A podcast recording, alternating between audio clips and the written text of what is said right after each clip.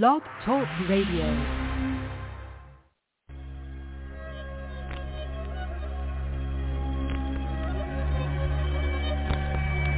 You are now listening to Kings of Non Sequitur. Any topic, any subject, anything goes. With your hosts, Jay and Dre.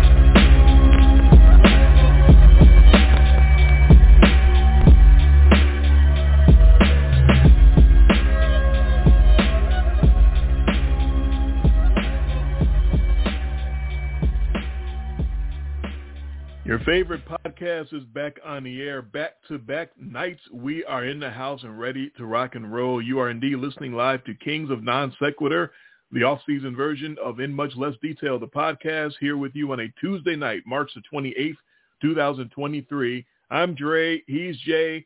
You got us for two full hours live to get ready for the hardball, our 2023 baseball preview show. It's a whole new ball game with all these rule changes and uh, the game might look different to me uh, than than it, than it ever has. Uh, maybe I'm being hyperbolic, but uh, Jay, with all these different rule changes, I, I'm sure you got to watch a little bit of uh, baseball uh, in the exhibition season. I watched a little bit as well. Uh, uh, is it going to be like radically different? Is is this really with the shift and the pitch clock and all that? I think it's going to look like different than it ever has. Uh, maybe I'm just being a little too crazy about it. Uh-oh, Jay, I can't hear you again. we, we were having some connection issues before the show started, but it, it, I thought he had solved them. Uh, he was uh, he wasn't making any sound, uh, and then right before we went on the air, he finally came on and said he was here, but there was there was an issue with his headphone. Uh, and the last thing I heard from him was, "Let me double check this thing that was making it go out," and apparently it made it go out again. Um, so I don't think this is a connection issue because he was connected. I think this might be a technical situation with his with his headphone. Uh, so this is uh, this is quite awkward because I thought thought I had him. I didn't know if I had him, and then I uh, right before he went on, the, went on the air, he said, "Yep, I'm here," and now I now I don't have him again. Uh, and it might be where he doesn't know that I don't have him, so I have to text him. Uh, so we're off to a rip roaring start. Uh, let him know that I can't hear him at all. Uh, but as I was saying, okay. Oh, there he is. All right. All right. As I was, did you did you hear any of that preamble that I had? No, I heard everything that you said. I could hear okay. you. I just couldn't talk for some reason. I've been having trouble. I'm having trouble with the microphone. Didn't want to connect tonight. Ah. So I've got one of Oh. these headsets where if you flip the microphone out of the way, it mutes it. Okay. So I flipped it up and then I flipped it back down to talk to you, and it wouldn't connect. So, It didn't unmute. But that last time I flipped it down and I heard the beep like I usually hear when I'm um, back on live. So here I am. Okay, good.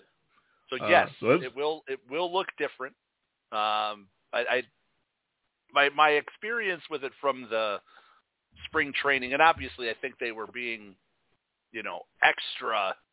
Extra is the word. They were definitely being extra in the way that they were applying the rules. Um, the bigger bases is more aesthetically different. I mean, obviously it'll factor into time between the bases. They're trying to increase the running give you know, giving the runners a little bit shorter distance, maybe entice the game to move a little faster on the base paths as well, so it just doesn't turn into a, a game of strikeouts and homers. Obviously, by banning the shift, they're hoping to get some more balls in play, getting through, get things in motion, get some more runs scoring. I think it's stupid. I think you and I are both on the uh, record that banning the shift it takes away you know the, those managerial decisions, and, and and also if you're into the stats and you know where the guy is going to hit the ball, you should be able to put your players where the guy is going to hit the ball. Yeah, I agree. It's And not- uh, the the pitch clock hmm. though is is dumb. and I don't know if it's just it, it's too short, but the the application of it, and, and I like because you're starting to see like some of the pitchers are trying to game it, and some of the hit, you know, like there's the gamesmanship part of the pitch clock now too. But this whole you've got to be in the box, ready to go at eight seconds, or they're going to call a strike on you is, is pretty pretty dumb. Yeah, it's a clock within the clock. You got to right. be in the box with eight seconds to go. Yeah, you want to see your team rallying to come back in the bottom of the ninth inning, and there's two runners on, and you're only down by a run, and oh wait, the guy makes the last out because he wasn't in the box at eight seconds. Game over. Yeah, everybody go especially home. especially as high tension as as baseball is. I think they need to find a, a happy medium here uh, with with this pitch clock because that some of the drama is that time between the pitches, you know. And I get it. We don't need these six-hour Yankees Red Sox nine inning game marathons like we like we used to get. Uh, like used to get uh, it was like the Sunday night baseball thing, and they've already cracked down on the uh, you know Dave Roberts issue where you just go and get a new reliever every. you know, you might as well just carry 17 relievers. Yeah. Um, they, they've, they're trying. I, I give them that. Baseball, you know, knows it needs to kind of catch up with the 21st century, but you can do all of that, and we still have these terrible umpires. Oh gosh, that that is definitely a, still a still an issue, still a big. We So still have yeah. some ump shows and oh Right. So Um, you can do all the things that you want, but you, the, the the game is still you know balls and strikes and you know out and safe and all of that is still being called by a, a group of mostly substandard uh, umpires. And uh, apparently they've also cut down on the amount of time that teams are going to have to challenge plays. If you've heard that one, uh, no, I, I I didn't hear that one. yeah, I believe they've shortened the amount of time uh, the teams are going to have to to you know call for challenges to. And, I mean, which again, I'm okay with that as well. You shouldn't, you know, have a, a long period of time to decide. You, should know if you want to challenge something. If it's that egregious, you should know. Yep, I, I agree with that. Uh, we know all about his uh, football opinions. We know he loves his Jets. We know that he knows that Giannis is uh, elite. Uh, I don't think we've ever he- uh, heard any baseball opinions out of him, so I'm very interested to hear what this uh, what this is going to go like. Lou in Jersey, how you doing, Lou? How'd you know it was me? I thought I know Uh, you forgot. Oh, Yeah, you're, well, you're, unfor- about you're unforgettable, pal. Thanks. Well, I've been doing this now for 10 years, so yeah. so anyway, we're about now, oh, let's say about a mere 36 hours and counting from the first pitch of opening day. And it's, I'll say one thing, it's not your father's brand of baseball, that's for sure, or even your grandfather's brand of baseball. We're looking at a whole different ball game, you know, with these new rules. But you know what? I think it's about time that they did, you know, because you know how slow baseball games go, especially with, like you said, with the Yankees and Red Sox. That takes about you know the whole day, and your whole day, your whole day is like shot to hell. So, you know, this this does make you know a welcome change. I'll give you one thing that maybe eight seconds is of regular time might be a little bit too short. If it was maybe it was about maybe uh like say within twelve to fifteen seconds, that might be more more reasonable. I know you're gonna get the batters box in eight seconds, and you got fifteen seconds to get the pitch off. So maybe, you know, if they do t- try to tweak it, I think it might raise up to like about maybe 12 to 15 seconds to get the batter's box in. That would be more legit. Yeah, they're trying to limit the uh, the pitchers taking forever, but they're also trying to limit the the Nomar Garciaparra stepping out and doing stuff with his Yeah. batting gloves for for a, a, you know two minutes in between each pitch. Well, I, I mean, So- you know, because that's the part of the stall tactic, and I think that's what they want to get rid of. I mean, that's always, you know, stalling. I mean, you know, the players stalling in general. I mean, because that does present a problem. I'm like, will you hurry up already and throw the ball? What a dope. I mean, but that's to me that's part of the charm of the game. That's that's going to be my old man get off the lawn thing. Is I don't like clocks in baseball because that's the one sport that there wasn't any clocks to begin with, and that made it different. Well, that, let me ask you this. I mean, does anybody does anybody complain about you know having a a clock in football, which is like the play clock 35 seconds? No. Does anybody complain about the NBA clock 24 seconds? No. So you know, I mean, it's gonna take time to getting used to it, but I think once that we do get used to it, say like um, mid-season, I think they're gonna be okay with it. Nobody, nobody complained about pitch clocks in other sports. Right. That's my point. Baseball was not other sports. It was baseball. It was different. So I don't want to. I don't. I didn't want. I don't well, want baseball to be like other sports. Right. When you think about ball and hockey, well, the hockey doesn't have it, but foot, you know, those football, hockey, yeah. basketball, those are timed sports. So having a shot clock, having a play clock, that that that directly influences the amount of plays that you can have in a game.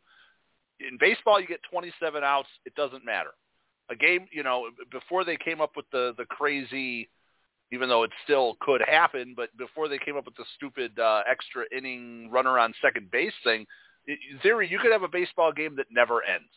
It could be right. played forever.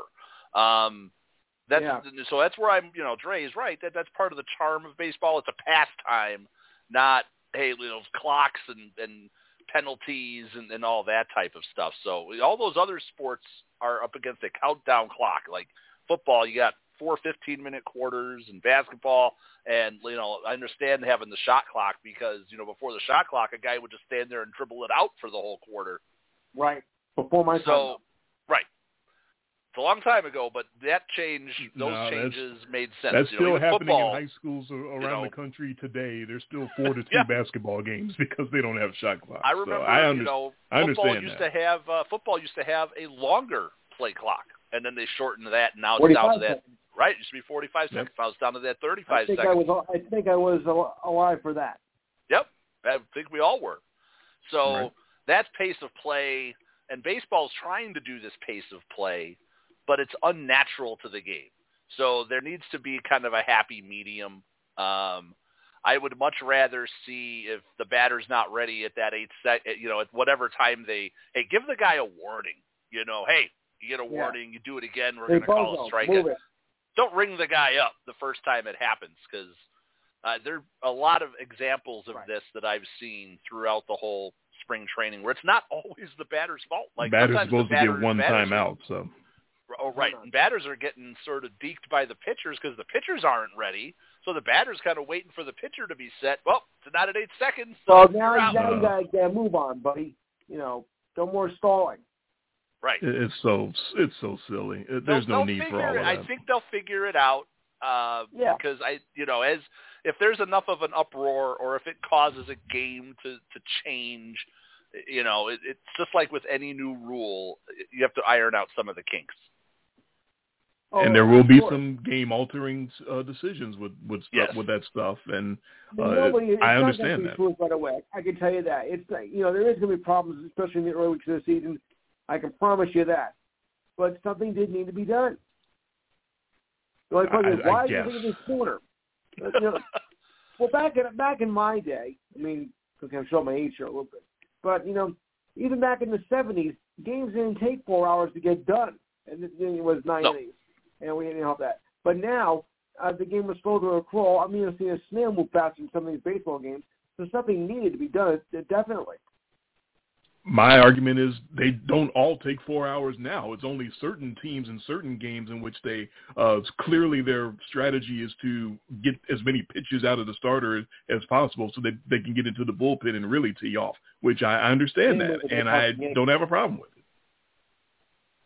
Name with the that's my- because we know how to.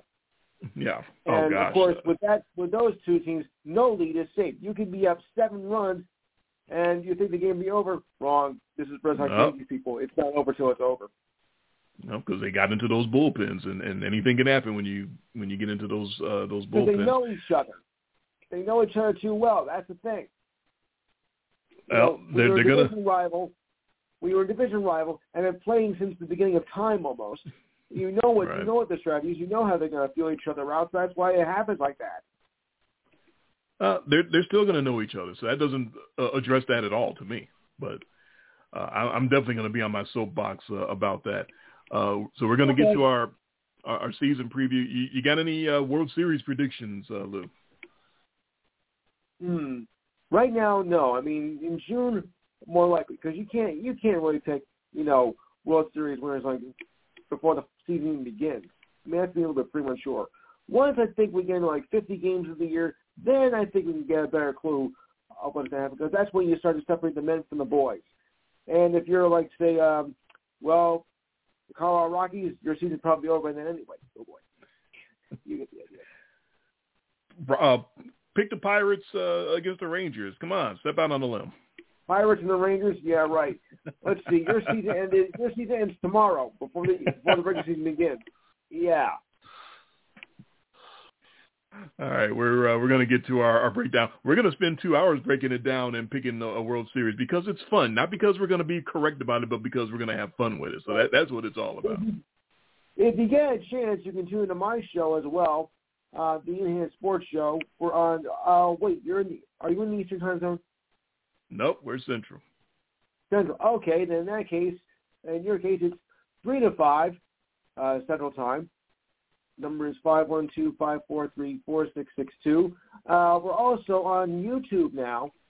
And all you got to do is just go, go into Google and type in the Enhanced, the Enhanced Sports Show on it, and you'll, you'll see me on camera. That's right. We've now gone, we've now gone to television. Isn't that awesome? Oh, boy. Yeah. I'm a laughing stock of New Jersey now. Ugh. can't can't wait to see that. Uh, Lou, thanks yeah, well, for that's much on TV. thanks for thanks for coming on, Lou. You're always a, a treasure. Thanks. I'll be I'll be back.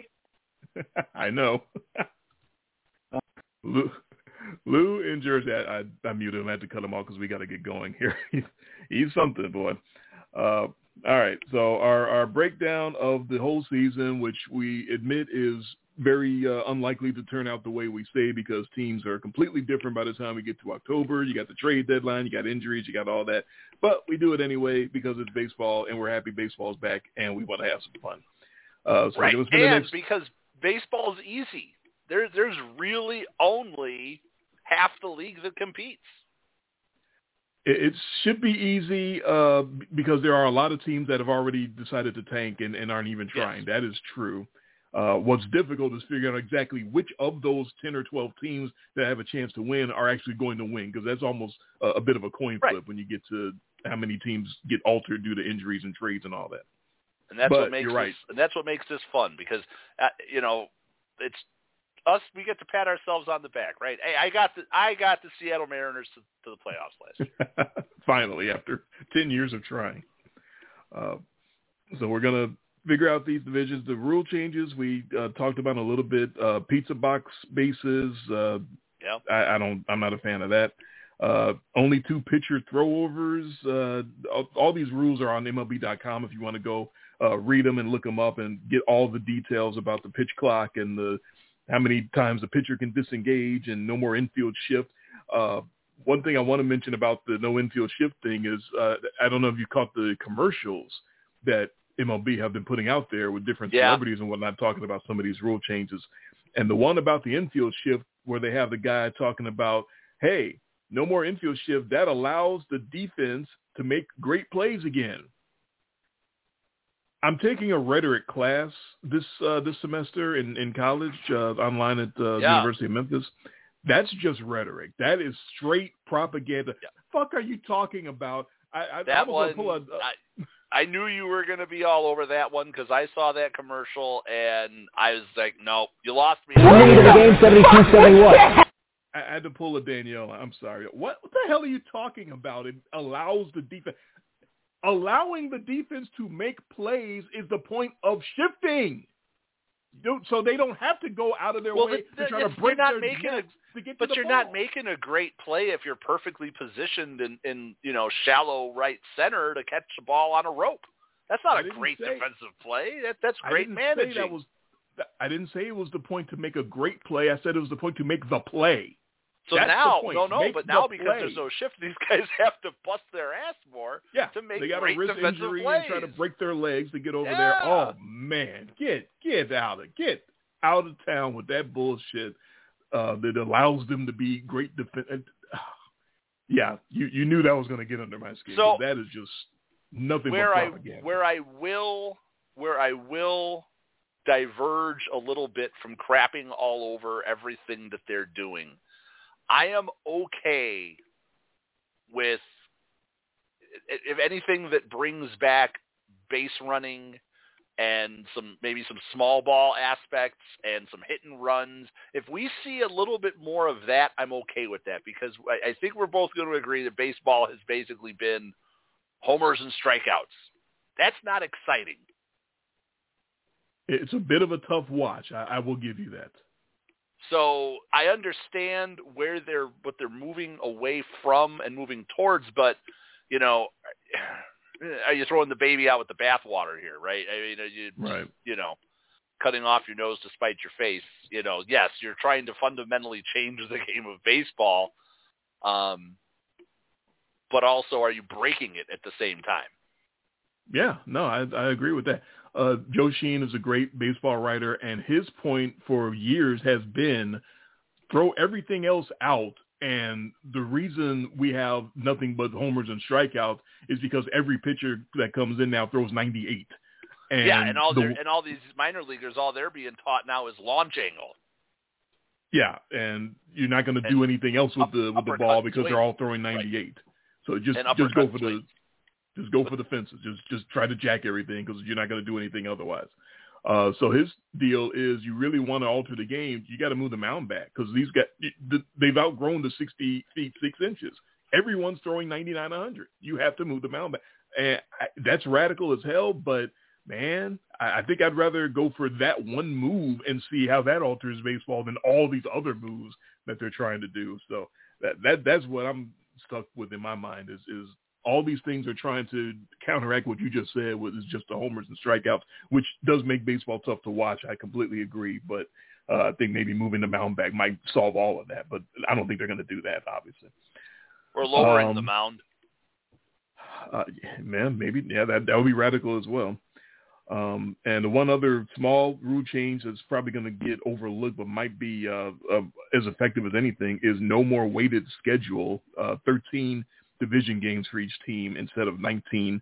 Uh, so these teams that are beating up on all these teams that we're talking about that aren't trying to compete. There's 15 or 16 teams that aren't even trying, and the division winners get to beat up on the uh, you know the Oakland A's and the Detroit Tigers, a team like that. Uh, you get a few less chances to do that. It's, it's not as, as weighted as it used to be, and 46 interleague games for each team. Um, and like I said, the full rundown of the uh, the rules are on MLB.com if you want to look for all of that. I, I was a fan of the heavily divisional schedule, so we'll see how this goes this year. Yeah, I kind of liked it too. Get to beat up on the bad teams and the good teams. You you knew you were going to have a, a shot at them in September, no matter what. You knew you're going to have you know another six or seven games uh, against your division rivals. So not going to be quite that way anymore. All right, after all of that preamble, you ready to make some picks? Yeah, let's do this. I'm sounding a little better tonight. I'm not coughing as much. Um, you know, the, appreciate you taking it easy on me last night. I could sense there were some times last night that you were going to throw it over to me and stopped yourself.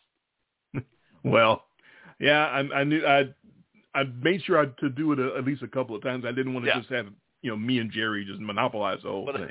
I know, but I've been doing this show a long time with you, and I'm sitting here and I'm like, oh, there's a silence. And he's just he's going to throw it to me. He's going to throw it to me, and then you were just like, uh, and then you went back to Jerry. I'm like, yep.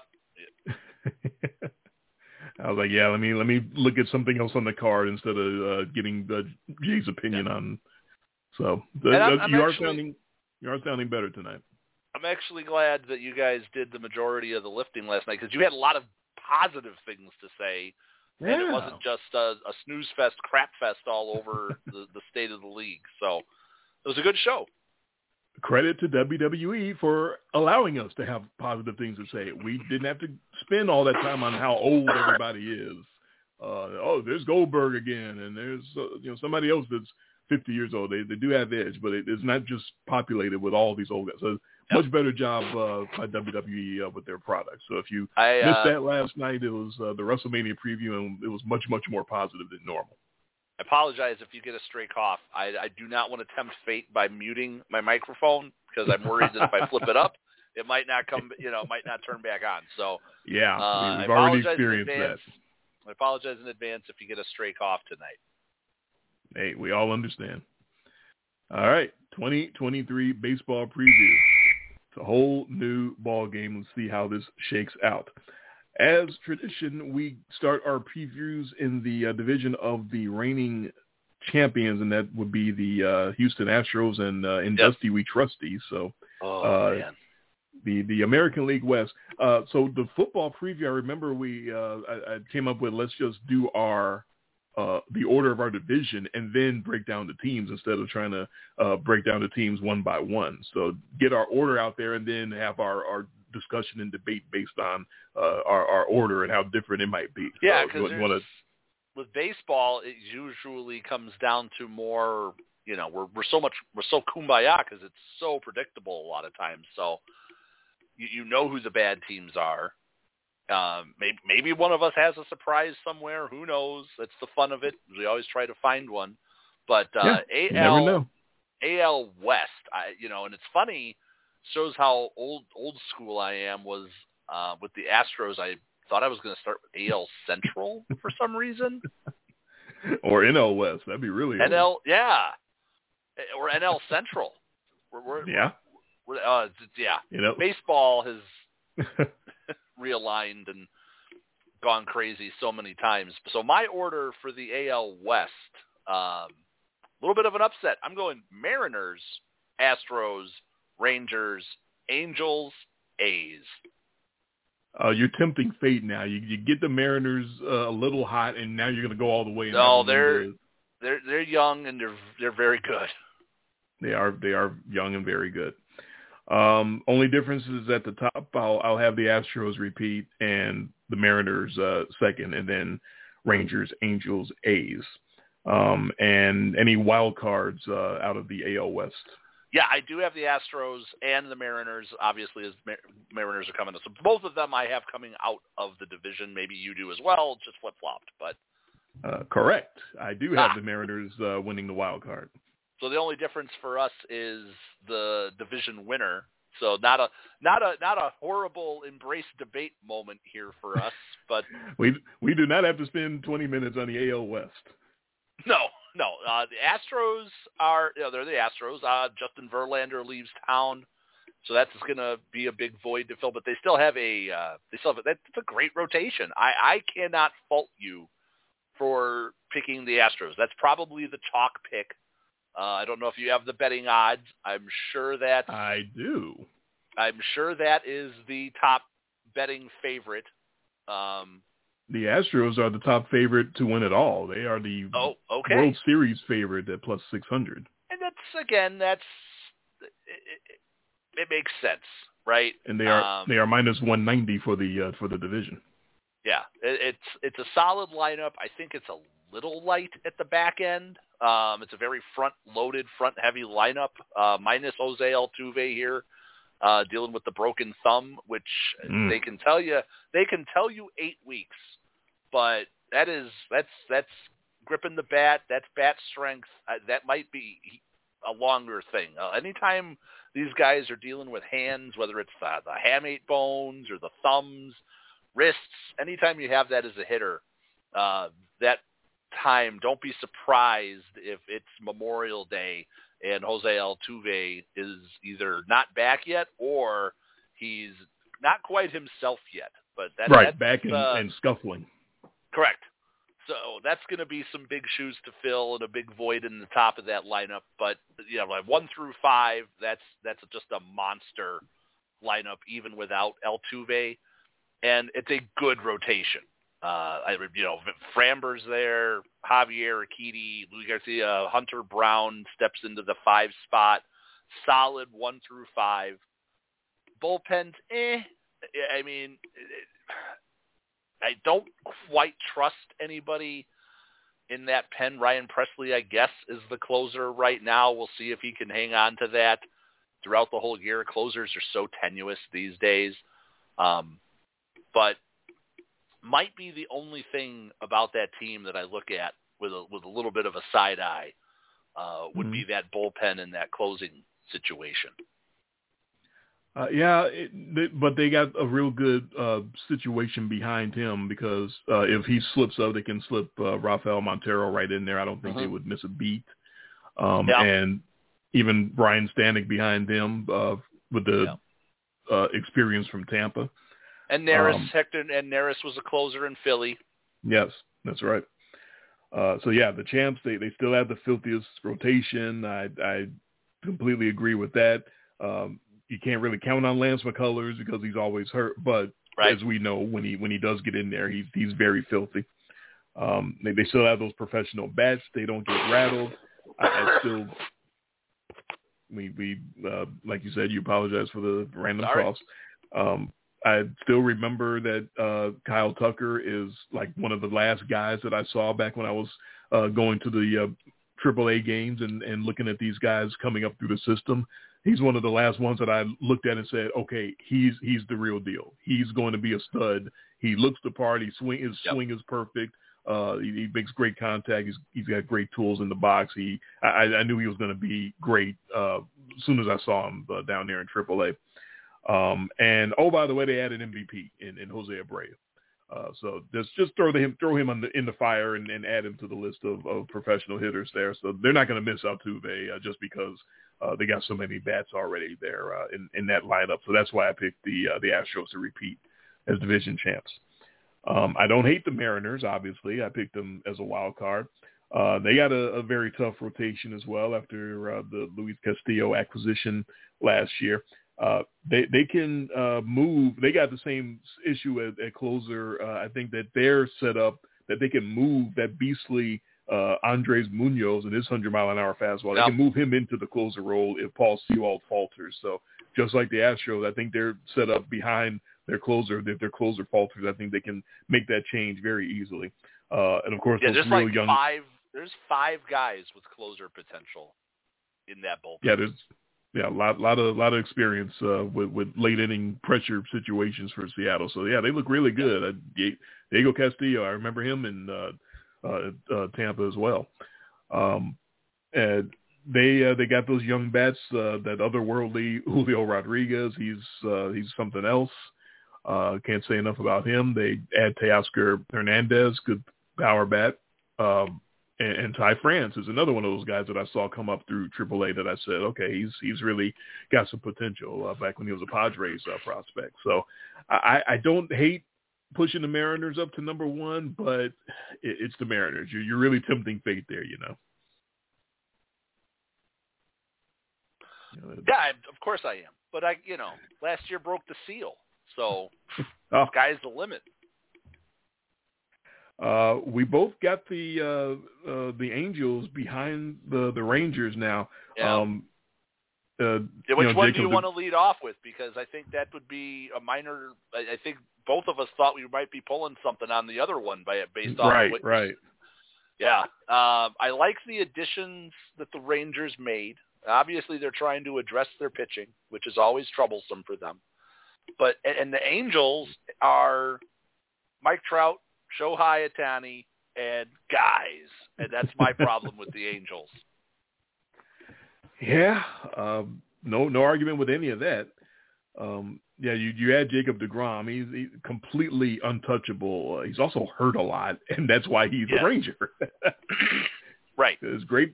He's so great. There's no way the Mets would have let him go. Except he's he gets hurt all the time. It's almost the Lamar Jackson thing a little bit. That you you know how how great he can be when he's healthy, but he, he can't stay on the field. So you hesitate to give him that money. Um, expect a much better first half for for Marcus Semien. I remember his first half of the season last year after uh, arriving. I, so do uh, I. uh, we both had him. I, I had him in my fantasy league, and of course you had him in the in the keeper. And ooh, Still man, do. I still still do. I I got to keep him because he we extended him. So, but no, Yeah. if we get if again when you've seen the body of work of Marcus Semien and you go, okay, he had one bad half. He he's been pretty damn good otherwise. You know, most of the time the good players will revert to the norm. And and what was he hitting 190 at Memorial Day? It, I mean, it was terrible his It first half, awful. and he still and he still ended up having a productive season after that dis- disaster first half um, Yep. that he had last year. He ended up getting that batting average all the way up to 248. God, he must have hit 300 in the second half last year. He had a very good second half. I, I absolutely uh, Yeah. remember it. I, I I had trade offers all the time for him all the way up to the deadline. So Yep. everyone else knew he was going to rebound too. So it was it was not a it was not a surprise that he Which is funny, he did. being that our team, you know, ended up winning money on the last day of the season. And I remember talking to you around the t- because we made no trades. And I remember talking to you last year, like, no, I don't need to make trades. I just need guys to be good. you need the people you picked up to actually do something. Yeah. Correct. And so it's like the best trade we made last year was keeping the guys on the team, and Marcus Semien was was a big part of that. So I would expect. I don't expect his 2021 campaign, you know, with the with the 40 with the 45 bombs uh, that he had. But eh, you know, I could see him getting back to that 30 home run plateau with the with the more. He could be a 30-30 guy this year if the rules allow. Sure. Um, and I think they have another MVP candidate there. Uh, every year, uh, Adolis Garcia gets a Yeah. little more, uh, He gets better. a little more year. dangerous. Yeah. So, yeah, we we both got Texas over, and uh, yeah, it's clearly Shohei. Uh, obviously, his final ride before he he goes to New York in free agency. I, I yeah. don't. Yeah, I don't know if this is his his, his walk year or next year. I think this is his walk year. Um, and there's no not way up on going his contract status, but uh, uh, after him and Patrick Sandoval, and Reid Detmers is okay. Uh, don't trust that rotation. No, I don't you know I, they've I don't like them. Sorry, I pulled the headphones off for that one. Um, Oof. Well, you know, and then again, it's I, I've always called it the clown show. I mean, he's clearly probably the best player in baseball, all around best player in baseball, but they have to change so many things for him. They said, no, he's going to start every sixth day, no matter what. So what you're doing to the rest of your rotation for the star ends up hurting you. I think in the long run, um, with a guy like that versus just trying to work him in. excuse me, because you also need him in the field. It, it to me, it's a clown show. It, it gets booties in the seats. What you know, it, it looks great on TV. It's high drama. Everyone loves him, but I don't think whatever. T- I, I don't see him winning a World Series if they are changing everything for him. I think there's a lot of other parts that go into him being a champion. I don't think it's has too much to do with anything going on around him. I, I don't. I, I respect the rest of that rotation so little that I don't think that matters. that they are. It's not like they're pushing, you know, Max. Scherzer and Justin Verlander back uh, to make room for Ohtani. They're they're pushing back Tyler Anderson and and and Jose Suarez and Griffin Canning. No, I don't. I don't have much respect for the rest of those guys. Uh, I think they're doing what they can and, and all they can with the guy. I, I don't know if the Yankees are or whoever. I just keep saying the Yankees, but Right. whoever Ohtani goes to after he, that, yeah, they they got the money to. Uh, I don't think whoever he goes to is going to do things much different than what the Angels are doing. I think you have to let him pitch because he's an ace, and I think you have to let him hit because he's a, a hell of a slugger and and also runs. Like Yeah. you, you can't stop him from doing those those things because he's he's great at everything, right? Um, and yet still they can't win because of all the other stuff surrounding that team. They're just there's not a good team around him. It's just, you know there's nothing he can really do about it. He, he he you know he can't make Anthony Rendon live up to his contract. He can't make Hunter Renfroe uh, do anything other than strike out a lot, which he's going to do there because that's what he's done everywhere he's been. Uh, Mike Trout has been trying to do everything he can for that team for years, and there's there's just nothing you can do. The rest of the team Yeah. is just not good. And you have Taylor Ward. I mean, the clock struck midnight. He had the Marcus Semien second half and first half reversed. right. Red hot in the first half, The and then clock, oh yeah, he turned back into a pumpkin like we said he would. Oh, yeah. Um, Real quick. Yeah uh, and Oakland was minus two oh two run differential last year. Uh, Worst. A's are A's are garbage. We don't really need to spend uh, much time on them. Uh, they traded they traded uh, Sean Murphy, not bunting. Uh, Sean Murphy, the catcher. That's, I mean, he could a- bunt if he wanted to. they, they could. I really want to find a picture of him in the bunting position for our for our bait. We're like, you know, just just put that up there. That joke that 17 people in the entire world would get. I'll be like, what is that? Oh, that's Sean Murphy bunting. uh, what? Huh? Uh, uh, Yeah, the you have A's to be are a bad. real deep uh, football fan to get that. Um, no, that everything's going to turn around. Shintaro Fujinami is here. That's going to change everything. I I don't know who that is. okay, never mind that. He's a guy, huh? Yeah, he's a guy. He's a he's a he's a new starting pitcher, and he's he's there, and that's going to change everything for Oakland. Uh, A's are plus twenty five thousand to win the American League West if you're feeling lucky. Wow. Uh, with, with the long shots, Rangers You know, are plus I'd one thousand. I'd rather put a hundo on that than put one point eight million dollars on the Vikings to, you know, lose a thirty-three to nothing game. Um, yeah, I, I I'll I'll do ne- I'll do neither. How about that? Uh, Uh, Rangers are plus 1,000, Angels are plus 800, Mariners are plus 300, and the Astros, uh, the aforementioned Astros, minus 190 uh, to win the AL West. okay. Oh, so a hundred wins me three hundred, huh? If I put it on the Mariners. Yeah.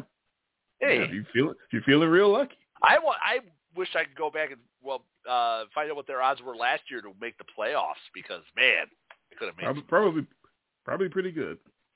Uh, let's move on to the American League Central, the home of my beloved White Sox. Uh, Yes. One through five, your uh, your AL Central. Uh, my AL Central is your beloved White Sox, the Cleveland Ball Club, the Minnesota Twins, the Kansas City Royals, and the Detroit Tigers. And uh, any playoff teams other than the White Sox? No. White Sox by themselves. All right. Uh, this is the year that I finally jump off of the White Sox bandwagon, which will allow them to go ahead and win the division, thankfully. Yeah, Well, they got rid of Uh. the, uh, sort of. They got rid of. Might as well have been they got rid of La Russa. That's, That's a help. Freudian slip. That right there was a Freudian slip. Uh, uh, Tony La Russa, Tommy Lasorda, same guy. Um, they they did, um, but I've still got them three. I, I still don't. I, there's a lot of issues there. Uh, Cleveland Ball Club to uh, repeat as division champs is who I'm going with. Okay. Uh, followed by the uh, followed by the Twins, and then the White Sox, and then the Royals and the Tigers. yeah. So we're completely kumbaya on the bottom. It's shit. Yeah, yeah, definitely. Um, by the way, I have the Twins uh, emerging as a wild card as well. Okay. Fair enough. The Twins are always they're they're feisty. They're like they're not they're not raised feisty, but you know you give them it's three out of every five years the Twins are going to sneak into the playoffs. It just seems like. Yeah, yeah, they they find a way, and uh, I I like their their starting rotation. I think it's sneaky good. Um, where in the world is is Carmen Sandiego? Where in the world is Carlos Correa? He went all around the world to every team in the league. He signed 13 year Yeah. contract with every single team, and he wound up back with Minnesota. That's right. Um, so after globetrotting and, and signing with 14 other teams, he's back, and of course the Twins are happy about that. That was so weird that every other team said, "Nope, your medicals look like shit," and the Twins are like, "Yes, we get them back. All right." Uh, It's so a- there's a there's a that's disconnect a there. sneaky that's a sneaky offense. There's not a lot of big names in that offense, right? I mean, your your average baseball fan has no idea about Max Kepler and Jose Miranda, and Nick Gordon, but these are you know these are pro, pro ball players, and they they somehow find a way to produce. So this is the Twins are always that under the radar kind of team, and I don't love their rotation, but I really like their bullpen. Yeah, oh the yeah they got some fireballers out of the pen, um, and the underrated offense. Uh, the the glue to that almost feels like it's Jorge Polanco. Like every time uh, uh, I'm watching the White Sox games, every time they they think they got the Twins right where they want them, the Polanco comes up and hits a three run homer and just fucks them over. And I'm like, oh Yeah. fuck, that, that guy again. Um, And they'll Uh, get the and they'll get Royce Lewis back for two weeks during the middle of the season. until he gets hurt again. right, they get to Uh, look forward to that. Byron Buxton is the guy that could be the glue if he could stay on the field. Speaking Mhm. of guys who get, I, I don't know if I've ever heard of this. You want to talk about? Uh, I don't know if this is coddling a, a youngster or a you know the new era of taking care of a young guy and, and doing all you can for him. The plan apparently is to take Buxton and DH him a lot, if not permanently for Yeah. no reason than to save wear and tear because he's made of toilet tissue and he's always He's getting hurt. Yeah, He's extremely, but he's such a great defender. Just the thought of I know. he's a he's an awesome center fielder. We can't use him in center field because he gets hurt all the time. The, the, thought Right. of that is like mind blowing, but uh, that's apparently the plan there. But so you know what? They're, in. So they're rolling in with Michael Taylor in center field. oh, Michael A. Taylor, the former Royal, is there is going Yeah. to be their center fielder. Uh, he's he's not bad. He's not Buxton. He's definitely not Buxton. But they clearly Um, want Buxton's bat Right. They they want to keep him around. As much as possible. they're they're just frustrated. They're they're aggravated. They can't keep the guy on the field. And they're like, okay, this is our new plan. Don't go on the field, you fragile piece of garbage. Just stand there and bat and don't do anything else. And when you're not batting, you're gonna sit there on that X that's on the bench, and you're not gonna move because if you get up, you might trip and break something. So just sit right And- there and don't do anything. And for and hey, you got Joey Gallo in that lineup, and with the shift band, he might hit two ten. Which would be a 40 point increase for him. Yes, Um, yeah, I, I, the rotate the Pablo Lopez from Miami uh, was a sneaky, really good acquisition. He was very solid uh, for the for the Marlins. Sonny Gray is a is a sneaky good ace. He's not you know he's not throwing 95 like he used to, but Right. he, he knows how to. He's a pitcher. He knows how to pitch. He actually pitches. Joe Ryan is a hell of a, a young arm coming up behind him. Tyler Molly is solid. Kenta Maeda, when he can stay on the field, is solid. That, that's a sneaky, really uh, scary rotation, actually. Uh, and you already said the bullpen is, is also very good. Uh, I think we fire. always that, that man, that that bullpen is so much fun. Uh, you know, Lopez is sort of the de facto closer, but then you got Jhoan Duran throwing Yeah. 102 behind him. Griffin Jax. That, that- they got they got some dudes. Thielbar. There, there's guys. There's like, you know Emilio Pagan, who was a closer. Uh, That's right. in the past. So yeah, there, there there's some there's some dudes in that bullpen. Um, a, a quietly good team. They probably get uh, probably get Chris Paddack back in the second half. Uh, See what he can do before he gets hurt Yeah. again. But there, there's there's plenty of options. Uh, so all that about the Twins, and I only got them as a wild card, and you don't have them in the playoffs at all. Right. Uh, so your uh, uh, the the White Sox as your division champs. Uh, yeah, uh, La Russa's gone. That's that's should be great. I'll tell you what. It, to me, I do believe, and we, we we can argue about this one, but I think that the White Sox have the best rotation, without a doubt, in that division. Hmm. Um, you know, Cease, Lynn, Giolito. Uh, they bring in Mike Clevinger back to the AL Central after he left for a, a year or two when he left Cleveland, and Kopech. Those guys could stay healthy. That, that's a that is as solid as, as a one through five. That that's that that's up there with some of probably a top five rotation in baseball. I don't like to say nice things about the White Sox, so you know this hurts. but that is that is a great rotation if healthy. Uh, asterisk if healthy. Um, right. and that's a good lineup. It's not a great lineup, um, but but there's I Very, very there's top enough heavy.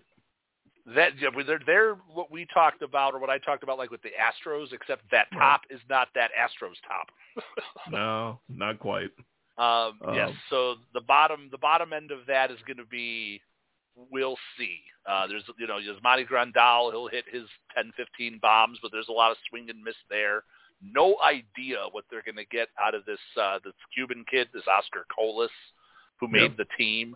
No idea what they're going to get out of him. Uh, Elvis Andrus, who had sort of revitalized himself. We'll see. Again, are these is this going to be more of a running team because there's speed in this lineup. Sure. Yeah, they can be very aggressive uh, on the bases. We'll They- see. You know, between Anderson and Luis Robert and uh, Yeah.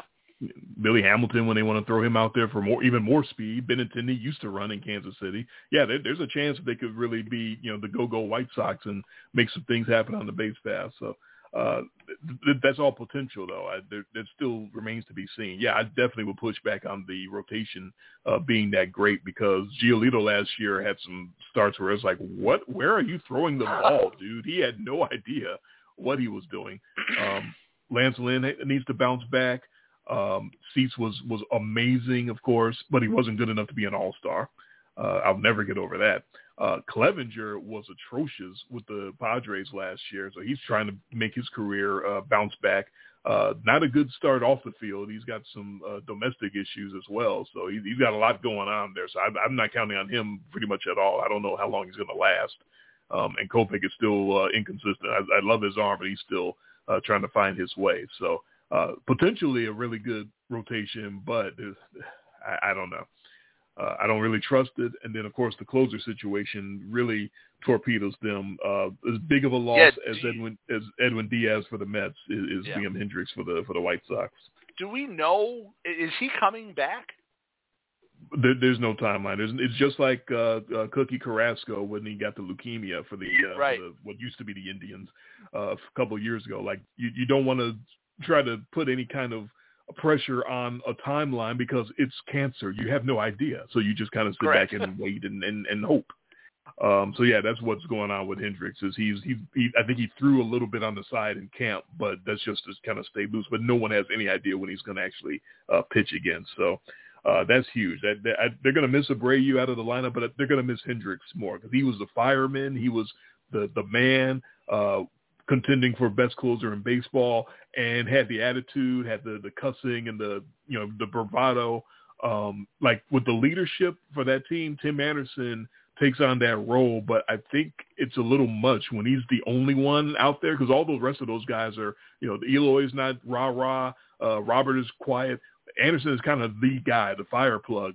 And when it's uh, when he's sharing that with Hendriks, when Hendriks comes out for the ninth, and now he's the fireman and, and he's uh, going crazy. That takes the the heat off of Anderson to have to be the guy. And now with with uh, Hendriks down indefinitely, I think that's a big loss, uh, not just on the field but but leadership wise as well. Uh, for a young team, I think they they need as many veteran leaders uh, as they can get, and losing that guy is is going to be huge. Yeah. So uh, that leaves us with Cleveland. that's my team to uh, take the AL Central. Uh, I, I was surprised that they got through last year and won it, but now that I look at the way they're made up, and they are the favorite to once again win the division, plus 125. Twins are plus 200. Sox are plus 250. Very top heavy with those three, because then the Tigers and the Royals are both plus 3,000 at the bottom. Man, Um, not happening. The, the reason I'm going with the Guardians, they just like to hit. They just got guys. You talk about hit tool, you know, with the scouting tools, 80 on the on the hit tool. Everybody in that damn lineup, hit tool, hit tool, hit. Just, the whole team is just hit tools. Uh, uh, Steven Kwan, hit tool. Amed, Amed Rosario. Uh, they just gave Andres Gimenez uh, a seven-year contract today, uh, which he earned uh, with his play last year. Hit tool. They they add Josh Bell, who's uh, you know hit tool, another guy.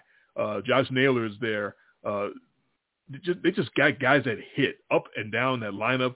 Uh, and young guy uh, Oscar Gonzalez, if he you know li- lives up to his uh, his his reputation and his uh, potential.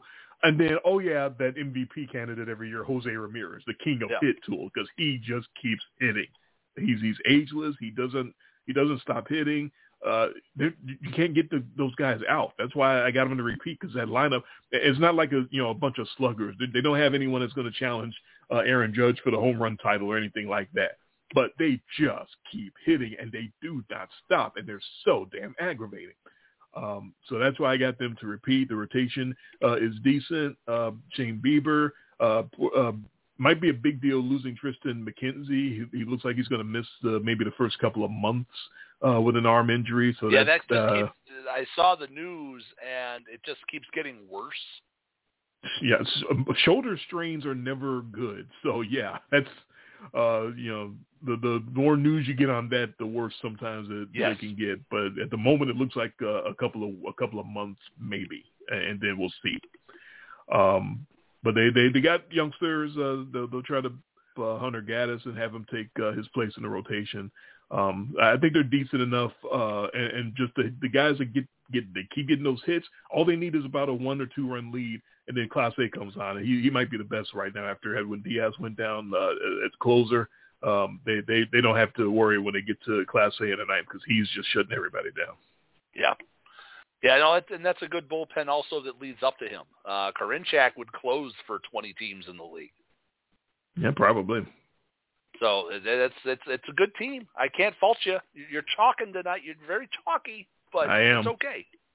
Uh, well, it's, base, you know, it, it, it's the baseball preview show. I mean, it's uh, as we said, we know who's going to be there. We know who's Right. good. We just don't know which one's going to win it all. But we know and who's even going to be there. you're talking about the betting odds, the betting odds are basically saying it's three teams at the It's a- top it's of a that three-horse division. race. Yeah. Yeah, put them in a bag, jumble it up. Somebody's coming Mhm. out of that division, you know. And then we uh, do we need to talk about the Royals and the Tigers? Uh, Do you have any thoughts on any of them? Uh, I mean, they're they're both really bad. yeah. Uh, yes. Correct. the, the Royals are almost a forgettable team. Uh, you know, you, you think they brought up all the young kids, and I thought they were going to, you know, have that sort of like youth renaissance last year. They, were high, but there's just not much there. And and mean- the Tigers, the Tigers are like the post hype team, right? So the Tigers also brought up guys last year. They brought up Riley Greene. They brought up Spencer Torkelson. You know, the, the eh, you know, the, their pitchings. It's, I there's really just nothing that they're, they're just they just do nothing well.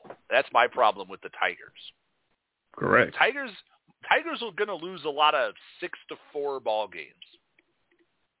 Uh, I, I'll throw up uh, the number for both of them. Both of those teams uh, answers any questions you have about either one. One team gave up the most runs of any team in the American League. That would be the Royals. And then the Tigers scored less runs than every other team in the American League. They scored 557 runs. The Royals gave up 810. That's all you need to know about those two teams. The, so that's so bad. the least scoring and the most runs given up, and neither one of them did anything to improve that. The Royals are going again with right, Ja- and the with Royals, Zack the Greinke Royals as their can't as their develop. as their, The Royals can't develop uh, pitching, so they got to No. bring in old guys. Zack Greinke as your ace was a joke last year. They're doing it again. Yeah. God. So that so that's our uh, look at the AL Central. Uh, extremely top heavy with those three teams. The American League East, uh, which I'm sure uh, Lou and, and uh, Jersey was very interested in our thoughts on the uh, on the This AL is an- East. it's an exceptionally competitive division. So when I give my one through five, I mean, just keep Yeah. in mind my one through four in that division are all really close. Uh, this is, I think, the tightest division in baseball. I've got three teams coming out of this division: a division winner and two wild cards.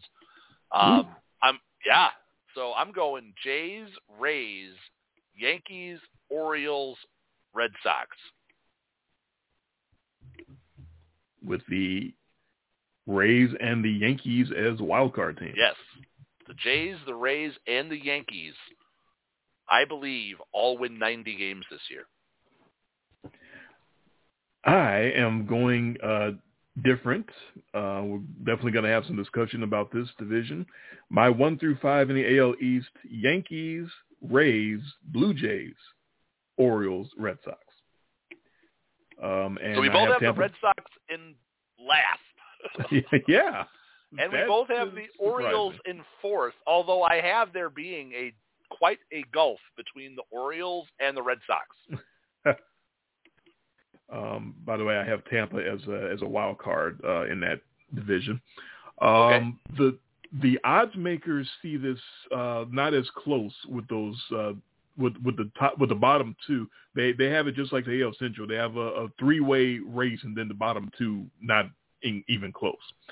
Uh, they have Yankees plus one fifteen, Blue Jays plus one ninety, Rays plus three fifty, then Red Sox plus two thousand, and, and Wow. Orioles plus twenty five hundred. So they've actually got the Orioles as their odds fa- odds least favorite team. Yeah, it's it's hard to, and I and I don't blame them because it, it- this is one of those that I thought you would have the uh, uh the Orioles last, and I thought I was going to get one on you, but I guess not. Uh, But it's Excuse me. it, it's hard to give the Orioles that kind of credit and put them over the Red Sox or anybody else because they've been so down for so long. But I think we both agree that they- they're young They're talent. Sneaky. That's a, Yeah, that's a they- sneaky. That's a sneaky, sneaky roster. Uh, that, that Mhm. I mean, we both have them in fourth, but that's what I said. One through four, I don't think is this huge separator. I mean, like I said, I think the the Jays, the Rays, and the Yankees all win 90 games, but I could see the Orioles finishing at 80 to 85. I agree. I think they're going to fight uh, along And with the rest of those teams. I think the Red Sox are a, a 70 win ball club.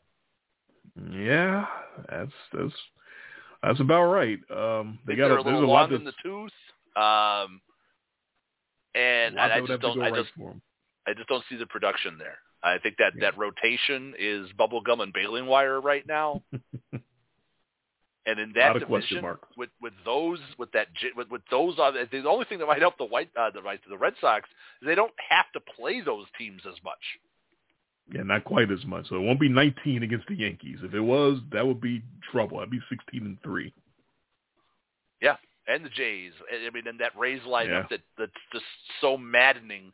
Um, Mhm. And this Orioles outfit is going to be sneaky good. Yeah, Red Sox too many question marks. Uh, when you think of Trevor Story, you don't know when he's coming back. Chris Sale is trying to finally come back and be healthy. Corey Kluber, uh, Kenley Jansen. They finally addressed their closer situation. They got Kenley Jansen as their closer. Kenley Jansen is a Hall of Fame closer. He's also 91 years old. That, that that's gonna there's gonna be some issues there His where he's gonna break yeah, down. he he had a ton of saves last year, but you do not want your closer carrying a near four ERA. Yeah, he, he had some times where he was getting beat around there. Uh, he, he he did not look like the old Kenley Jansen. Well, he looked like old Right. Kenley Jansen, but not in the. I mean, and and sometimes when you're that dominant of a closer in reputation, you get a longer leash than a lot of other guys would. And I believe that's why he has accumulated the amount of saves that he has. Yeah, 3.38 uh, ERA last year. Uh, that is not elite for a closer. oh God, we are we're fucking twins. I was just about to say that's not elite. Well, no, and, and it's Lord. not. And actually, and and Kenley Jansen has been over three in his ERA four out of the last five years. yeah. So had, yeah, 2021 he had a 222. Other than that, 301, 371. Yikes. mm, Um, he still has the he still has the canines. Uh, he's walking dudes though, so now is Yeah. he becoming a so he's becoming wildly effective in his, yeah, that that, that cutter. Uh, sometimes it doesn't cut where it's supposed to. Um, Right. Yeah, my uh, thoughts on the Orioles, like I said, I, uh, the offense, the young guns, uh, obviously a lot of uh, lot, lot of uh, potential and a lot of things to look forward to. I'm just so underwhelmed by those arms. That's that's my problem with the Orioles. They they they, they get the very meh Cole Irvin from the Oakland A's, right? And he's instantly their number two or number three starter. Like Cole Irvin should not be your number two or number three if you if you're serious about contending. Um, uh, the young bats are very exciting, but the arms Yes. they, they still got some some development. Yeah, and that's do. a that's also a bullpen that you're just waiting to fall apart too. Uh, Felix Bautista, uh, I don't know. He he discovered himself last year, but we've seen a lot of guys like that with the live arm who've suddenly found some control and then poof, it's gone again. not only that, but if he keeps it going, uh, all that's going to do is is make him uh, trade bait at the deadline, just like uh, they dealt the guy to, to, to Minnesota uh, Yeah. last year. So Oh, why not? I, I mean, Yeah, if you're, exactly. if your if your ceiling is fourth place, Right. yeah, write him. absolutely, uh, yeah, Jorge Lopez. Uh, they got a hell of a first half out of him, and then said, Yes. "Okay, that's enough. Get out." But I like that. I, I do. I do like that. uh I do like that offense, man. That is some. That is some studs uh, and youth. So yes. you, you get that thing put together. If you can figure out that pitching staff, uh, you you could have you could be a third place team by 2025. Very young and exciting. Okay, I want to talk about the Blue Jays because we flipped on Toronto because a couple of years ago I had the Dunedin Blue Jays coming out of the COVID era and, and winning the division and bashing everybody, and that didn't go Yeah. well at all. So now I'm off of them, and I got them third and, and out of the playoffs, and you got them winning the division. So uh, I do. I like. I mean, I like that young offense. They can mash. Um, you know, man, Springer, Bichette, Guerrero. Uh, I'm just looking at this one through nine. They brought over Dalton Varsho from Arizona. Find any anybody you can get out of Arizona, it's like getting them out of hell. we have rescued you from purgatory. Yeah, they get Matt Chapman, Whit Merrifield. They brought over in a trade. I, I mean, you know, Kevin Kiermaier is going to be good for six weeks till he face plants in the wall. That's his move. But it's, it's just yeah, he's the Aaron Rowand of uh of the Blue Jays. But and the rotation that rotation's pretty sweet. Uh, it's not again if you don't watch baseball and all you know is stars, you really won't know these guys. But that's a solid one through five. Uh, yeah, Kikuchi, eh, he needs a bounce back. He's looked good this spring. He, he had he definitely would be the one who needs to step up in that five spot the most. But yeah, Manoah is a stud. Gausman, he's going to give you a seven and a third just about every start. Bassitt, that's a sneaky signing. Um, left Oakland, he's back now in the American League after a year in the National League. So I, I really do like um, their one through five, and in that division, you got to pitch because that every team in that in that division is going to hit. So you better be able to pitch. Uh, I'll agree with that. I'll even say that uh, another sneaky guy is if they can get Jose Berrios back Mhm. where he he was going to be the Twins ace a few years ago, and he Yeah. kind of fell off a little bit. So if they can get him uh, to pitch like he used to be able to, then that's another uh, huge uh, addition to to their uh, rotation. Yeah, I, I actually like their rotation too. I agree with that. And Jordan Romano was a, an extremely solid uh, closer. Here's my issue with Toronto, and maybe I'm putting uh, too much value into it. But you talk about bringing in Dalton Varsho uh, to make room for him. They give up the slugging uh, in in Teoscar Hernandez. They Yeah. ship him off uh, to Seattle. So they picked up versatility with Varsho. I'm sorry. I'm not letting power walk away in that division. I'm not switching power for versatility in the AL East. I that's my deal. I can't. I'm trying to contend and slug with with those guys. I'm not trying to be more versatile and more athletic. And, and uh, yeah, uh, Varsho can play more positions. He can do more things for you. But I want the power, man. You you developed uh, Teoscar into one of the uh, basically your three hole hitter uh, out sort of out, out of nowhere. He developed into that power source to go along with Vladimir Guerrero uh, and Bo Bichette. And and you acquired George Springer uh, in free agency um, a couple of years ago, and that's a that's a hell of a one to four. And now you just throw one of them away because you want to get a little more versatile. I, I that's I, I did not agree with that at all. Uh, so I, maybe you know too much uh, value to for for me uh, on on Teoscar Hernandez, but I didn't like that. I think they, their offense, whatever point, whatever wins above replacement that they may have lost in that, I think that's enough. I think they've lost just enough uh, to to be a little less potent offensively in that offense uh, in that division. Um, so I didn't like that move at all. That the, the rotation throws strikes, so that's uh, I, agree with you there. But I, I think the the uh, the the power uh, loss of, of Teoscar hurts them. Well, we both agree. I think we both had the Rays in second, so we're Yeah. we're kumbaya there. So I'll have you talk about the Yankees. So that's your first place team. That's my first place have- team. I have a feeling we're going to have pretty similar thoughts about the Rays. yeah. Uh, so yeah, the Yankee bringing Aaron Judge back. That that's everything. That's the if they didn't if they lost him to free agency, I would not have had the Yankees uh, first in the in the division. Uh, that they they bludgeon teams to death, and they that's their main bludgeoner, and they brought him back, and you, you know you have to have him because you can't rely on uh, Giancarlo Stanton to bludgeon because he gets hurt. Um, but yeah, they had to have Judge. That's the, the centerpiece to everything. Um, but he's not alone. They, there's there's other guys there. There's kids uh, ready to help. They they got the the youngster uh, in the lineup uh, in the middle uh, of the infield that they're uh, that they're counting on. They think he's going to be uh, a big help to them. Uh, Volpe. Um, they got uh, another youngster uh, Cabrera that they, that made the team. Oswaldo uh, Cabrera. They got guys that uh, the guys that they sent down. Uh, Oswald Peraza. He's he's waiting in the minors to come up and help. Uh, and that's in, so that's in addition to the veterans that's still there, Rizzo and Gleyber and uh, Josh Donaldson. Um, uh, I've, I've always been a Harrison Bader fan from his days down here in, in Memphis. Um, I think he's a sneaky good uh, uh, pickup that they made last year. Uh, yeah, they. Uh, I think they still got the the, the big power uh, with with Judge, and I think that makes all the difference. Um, and of course, adding Carlos Rodon to that rotation is is just sick. Um, so you, now you got Nasty Nestor, Gerrit Cole, Rodon, uh, Severino when he's healthy, uh, Frankie Montas, Domingo German. So they, they got the arms, and I and I like the uh, the kid Clay Holmes that stepped in to be the, the closer after uh, Aroldis Chapman sort of completely broke down last year and, and lost his job.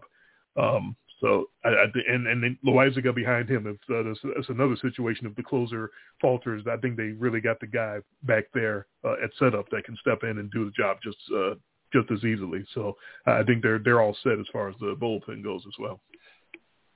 My only concern with the Yankees is that rotation staying healthy. Sure. They've already got three of their starting five, their normal starting five, Montas, Rodon, and Severino, all starting uh, the season either completely done, Montas uh, with the yeah. shoulder surgery, and then Rodon is he's a walking injury. But when he's effectively when he's when he's pitching, he's an ace. He's absolutely an ace.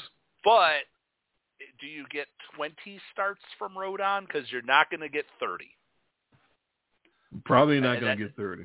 That, that's my, my only issue uh, with, with, with the Yankees is if that rotation can't stay healthy, they're really going to be asking for a lot um, out of the, the rest of those guys and kind of holding that thing together. Uh, last year, by the way, 2020-22, first only season. Now, Carlos Rodon's been in the league since 2015. Last year was his first season uh, making 30 starts. Yeah. Well, um, well, yeah, because the three seasons before that were seven, four, and 24.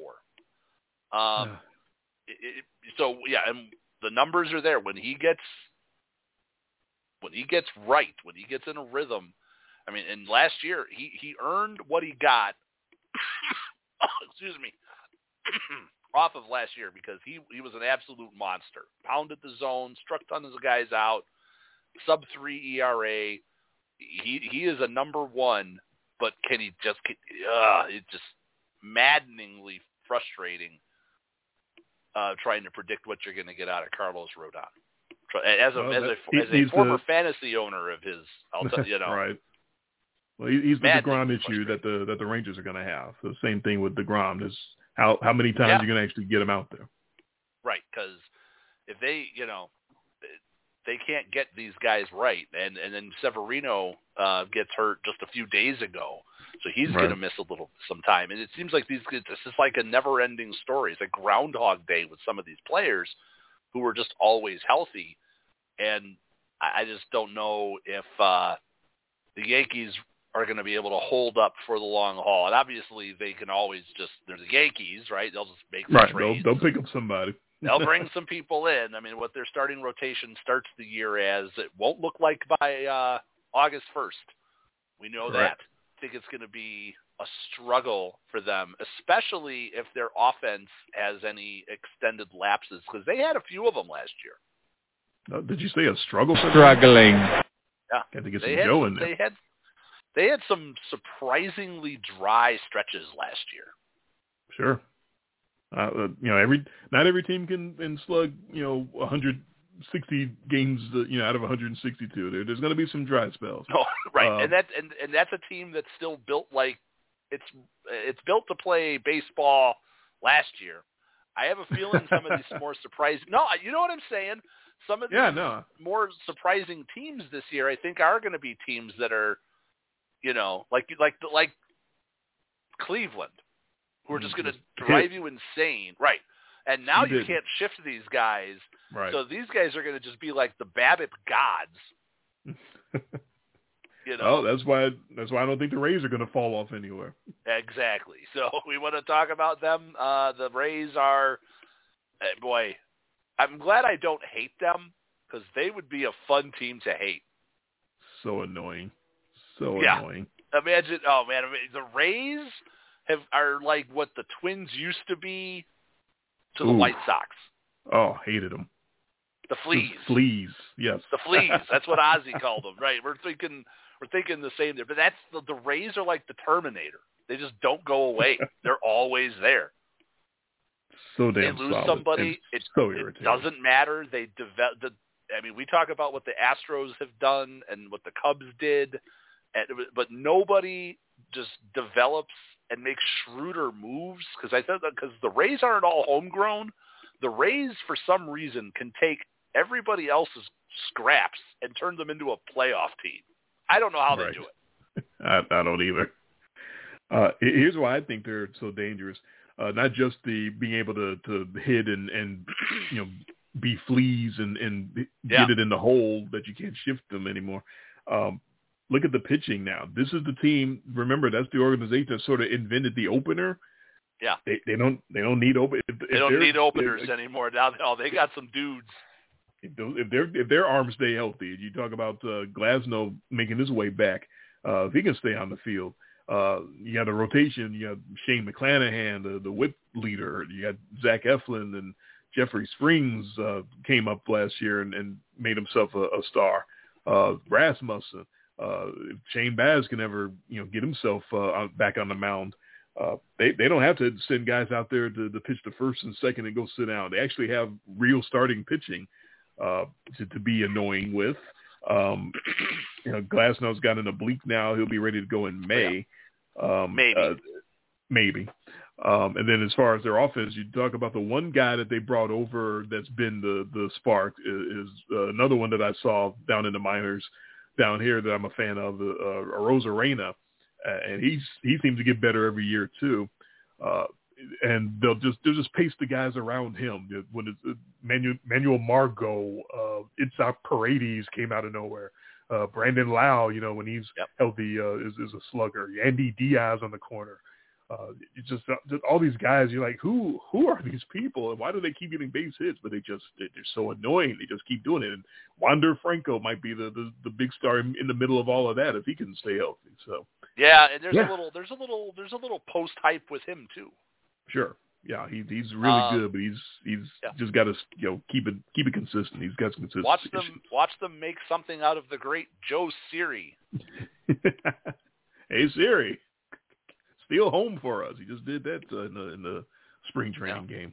So so that's what that's the thing with the Rays is yeah they they they just drive you nuts and they're always there and they're going to they're going to win 90 uh pretty much almost every year. Last year they were a down year for them. They only won 86. Uh, only. Uh, so yeah, that is the uh, that is the uh, American League, Yeah. uh, and we're we're not kumbaya on all of them. So we we had some interesting debate there. That's good. See how and, we- we're, and we're pacing uh, about right. That was about 40 45 minutes and we got 42 minutes for the uh, NL. Let's see how we feel about the National League West. Uh, your your one through five out there in the NL West. I'm I'm gonna I'm gonna go down with the Padres un, until Ah. they until they take me with them. So I'm going Padres, Dodgers, Giants, D-bags, Rockies. Uh, of course, I have the Dodgers as my wild card. That kind of lets me off the hook because then if it's just Yeah, the order I get wrong, I'm okay. But I'm I'm going uh, yeah, Padres, Dodgers, Giants, D-bags, Rockies. That would be bold if you had the uh, the the Dodgers uh, completely out of the playoffs Out. altogether. you know, something you know, bad things can happen. Um, you uh, got a real uh, upset in there as far as your order goes, uh, but it's you know down in the in the three through five, so it kind of doesn't matter. Um, I have the Dodgers uh, on top again. I have the Padres second. Uh, I have the Rockies third, and then the Wow. Giants and D-backs. So that's a big jump for the Rockies. Uh, you got them Yeah. winning a, a bunch more games. They they lost 94 games last year. I was looking at uh, my uh, rundown, and then I was looking at the odds on the board. So I think I was confusing your pick with me. I think I'm the one that's got the big outlier as far You as do. the, uh, the, the odds go. Because the Rockies are plus fifteen thousand to win the National League West, and I got them third. Well, they're so- not doing that. um, but you've you've got them making a jump, so I, I do. The floor is yours. You can give us a little rundown here, quick of the the Rockies, since this is really the the, the shocking one. Right. Uh, Dodgers minus 120, and then Pods right there plus 115. So it's a two horse race. Uh, after that, Giants are plus 1200, and D-backs are plus 4000. Wow. Uh, the Rockies three is just I, I feel like Kris Bryant has a comeback season in him, one of those you know comeback player of the year type uh, seasons. He he got the big contract and really couldn't stay on the field last year. Just kept he needs stopping and starting. You know, I, I do want to see him do well. I, I don't like Yeah. the, you know, a bunch of these guys that the Cubs let go, and you're watching like, oh, maybe this is why they let him go. Mm. Well, I, I they they let him go because he wanted to get paid, and nobody basically Correct. nobody uh, who wanted to get paid got paid uh, by by the Cubs. Uh, but that's a whole nother uh, argument there. Uh, yeah, I, I don't know. I just I guess I'm I got a bit of a feeling Brendan Rodgers is is one of two second basemen in his division, ironically, to go down for the year uh, in spring training um, with a with a torn labrum.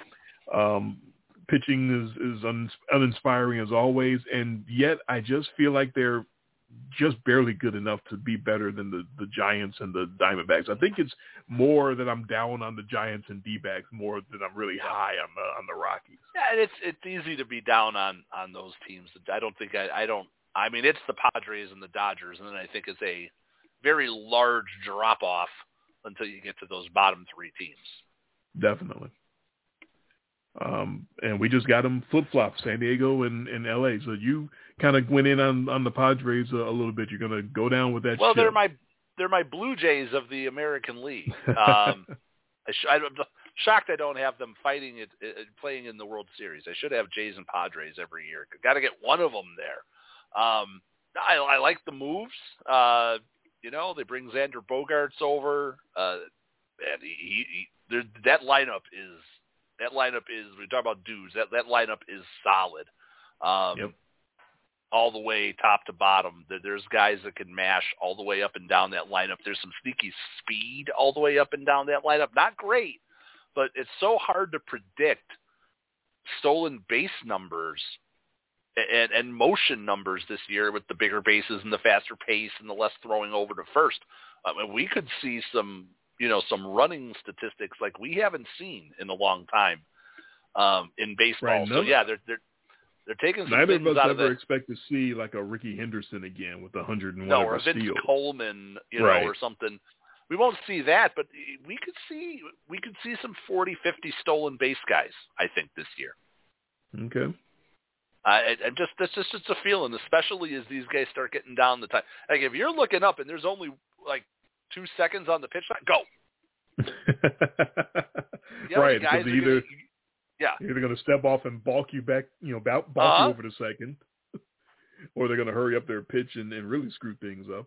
right. Uh, Or Yeah. if the guy's thrown over twice already, you can't do it again. right, right. Just go. I mean, Is is is is I don't know. I, I if you throw over twice and then you take off and the guy so he can't step off or how I, don't- I don't I don't even well, know I'm how sure that he works. could still. I'm sure he could still throw uh, to another base, right? So at that point, you're, I- pick, you're not picking the guy off anymore. At that point, you're throwing You're out actually- an advancing runner. Yeah, you're getting involved in actual baseball play. You're not just throwing over. Right. Okay. But if you're if you've already had a pitcher throw over twice, first twitch, you're gone. right. He can't he can't uh, step off or, or look you off. Uh, yeah. Uh, so yeah, it, it, is going to be crazy with, with some of these teams. Just a matter of who's going to be aggressive about it and, and who's not. Um, but yeah, I, I obviously I'm not down completely on the Padres. I do have them making uh, the wild card. I don't know if I mentioned that, but I do have the Padres as, uh, Yeah. as my wild card. So we both got LA and San Diego in the playoffs. Is the upshot We do. basically. Yeah. Um, but the reason I don't have them leapfrogging the Dodgers, I don't trust Fernando Tatis. I think that's the big, right in the middle of everything good that's going on with the Padres is that guy who seems to have a something in his brain. Like he cannot make the right decision, whether it's uh, drug uh, suspension or throwing his motorcycle or lying about the drug.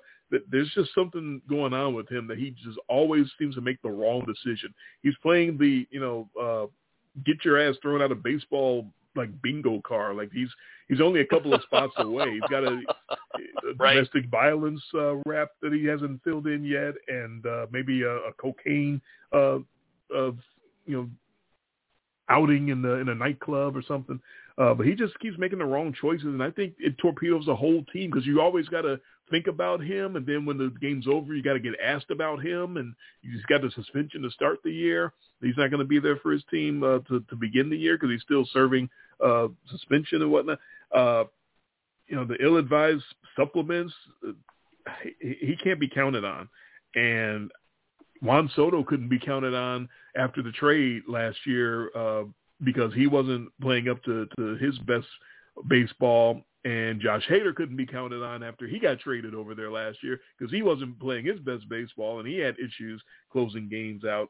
Um, so I, I'm not saying they're going to be uh, duds again. Either they both might be great this year, but I, I got a, a, a, a raised eyebrow at both of them because of how uh, bad they played when they first got traded over to San Diego. Like they definitely did not respond well to the pressure of that pennant race over there, and and it, it showed. So I don't know uh, if they got that figured out and turned around or not.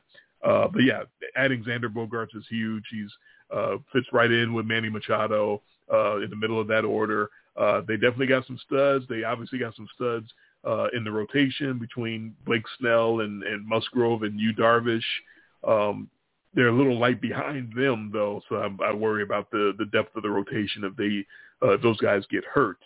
Um, and like I said, Hader, they probably got enough guys uh, uh, in the bullpen to take over for him potentially uh, if he crumbles again. But that's a huge piece. You you you gave up a lot to get Josh Hader because he was uh, arguably the best closer in baseball, um, and he was not anywhere near the best closer in baseball last year after they traded for him. So uh, just just looking at them sort of with a side eye, like I don't I don't got them crumbling and finishing 500, but I, I kind of look at them like I'm not so sure about you guys.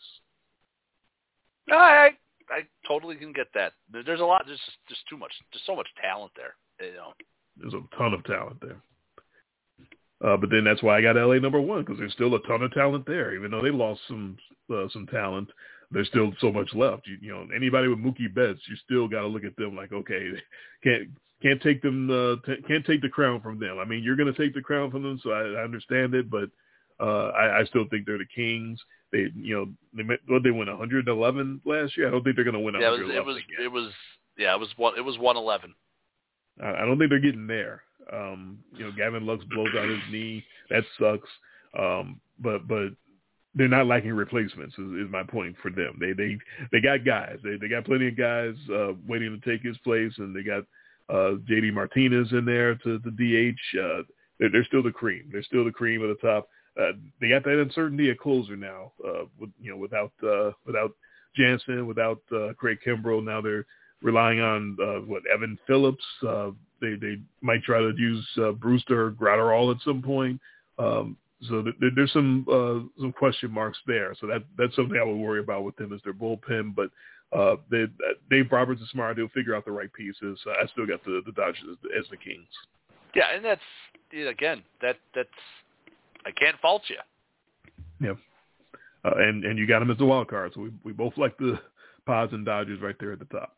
Yeah. Um, Diamondbacks and Giants uh, thoughts.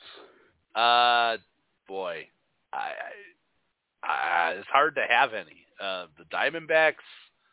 eh, eh, you get to watch a whole lot of Corbin Carroll. He's a top prospect in baseball. Hey, Okay. I guess that's good. Hey, all right. Uh, yeah. there's not a lot Uh, there. No, no, no, there's not. Uh, less than potent lineup. Uh, rotation is uh, eh, all right. Uh, that bullpen is just yuck.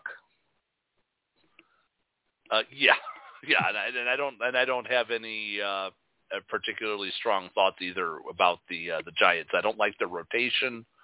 Uh, think it, not at all. Uh, I don't think that there's anybody really. Uh, you know, Alex Cobb, uh, boy, but it, talk about reclamation guys.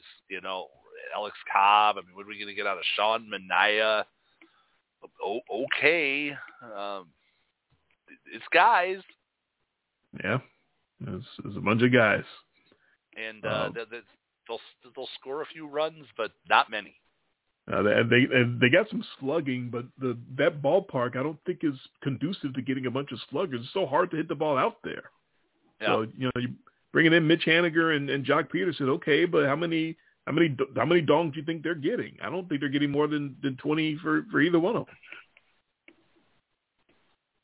So Yeah, I'm, I'm, and the Giants I'm are. low I know the that Giants. Giants are that the Giants are that team that every few years just kind of jumps up and screws everybody.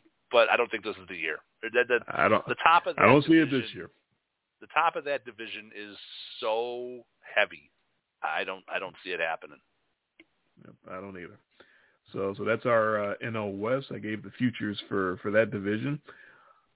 NL Central and, and your Cubbies, and I, I have seen a lot of Cubby love out there already. So I'm very curious to see if you follow uh, suit with that. It's funny because I have the same. I could have cut and pasted last year's standings: Cards, Brewers, Cubs, Reds, Pirates. I think that the and I don't have anybody other than St. Louis making the playoffs, but I think that that two three. I think the Brewers and the Cubs are close to each other, and so are the Reds and the Pirates, but not in a good way.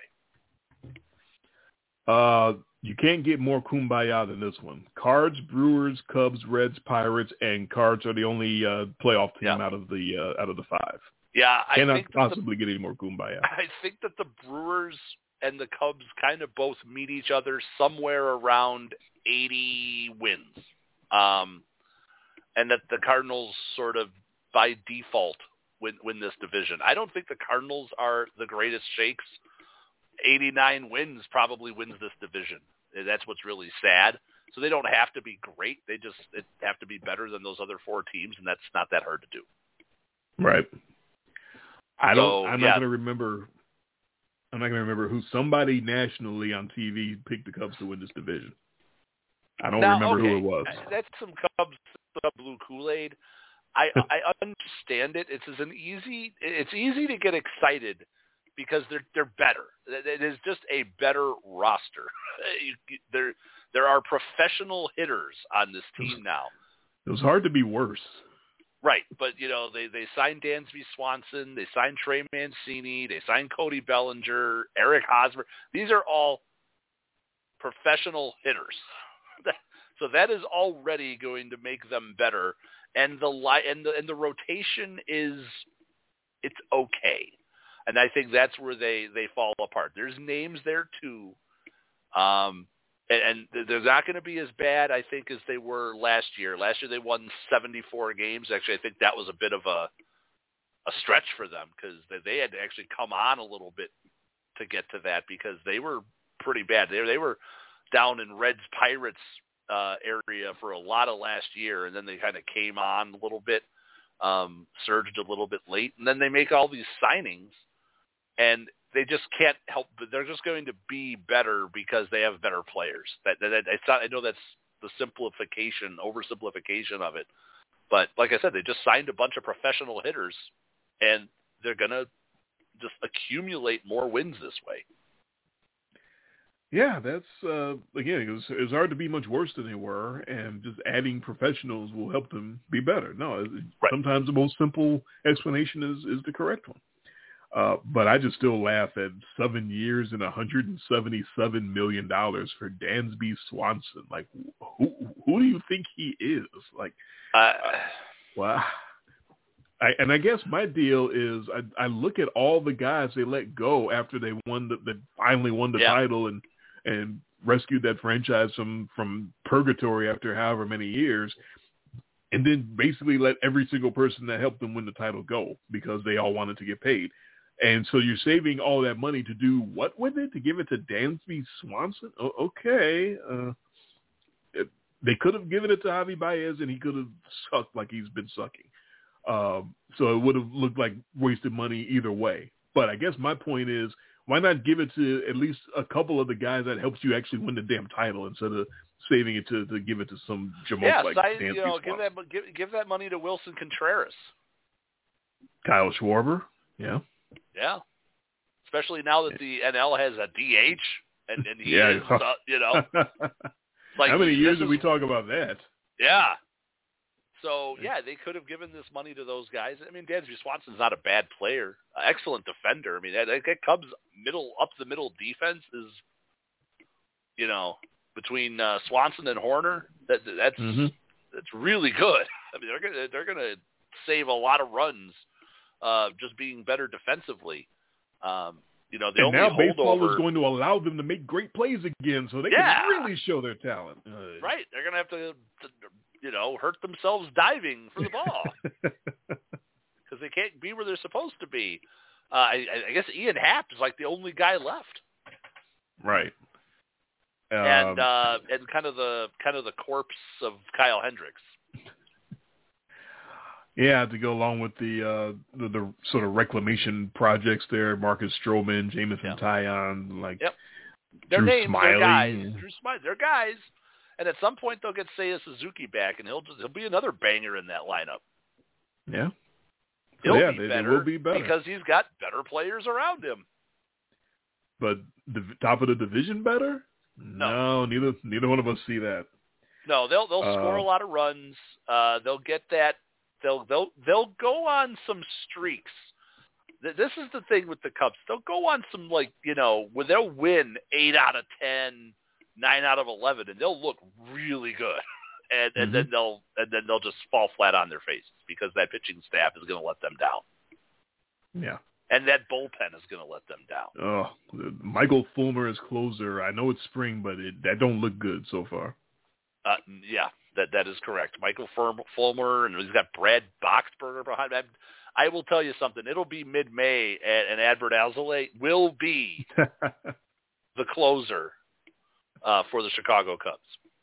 you heard it here first, folks. Uh, we both got the cards at number one. Don't need to yeah, that's, belabor about that's an them. easy one.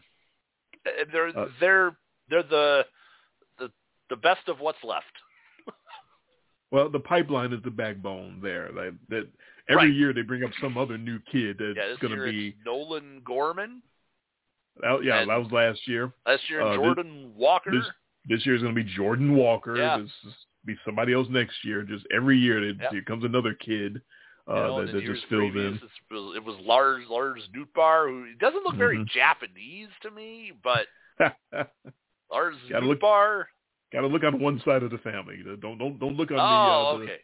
don't look on the European side. Look on the other Yeah, side. but but Tommy Tommy Edman, you know, there there's there's a lot to like there. They they they they grow, they develop. Uh, their pitching staff is really good. Uh, did they finally cut bait on your favorite pitcher? I saw he left. Uh, which one? The uh, uh, the the kid guy that set the hurt. records. The kid you killed. Yeah, set the. Uh, oh, what the hell is his name? Um, I'm, I'm not going to remember I can't late. think of but his name, but we're, we know who we're talking about. I believe he's out Yeah. of town now. yes, he's Uh, not there change anymore. of scenery might be the the best thing for that poor kid.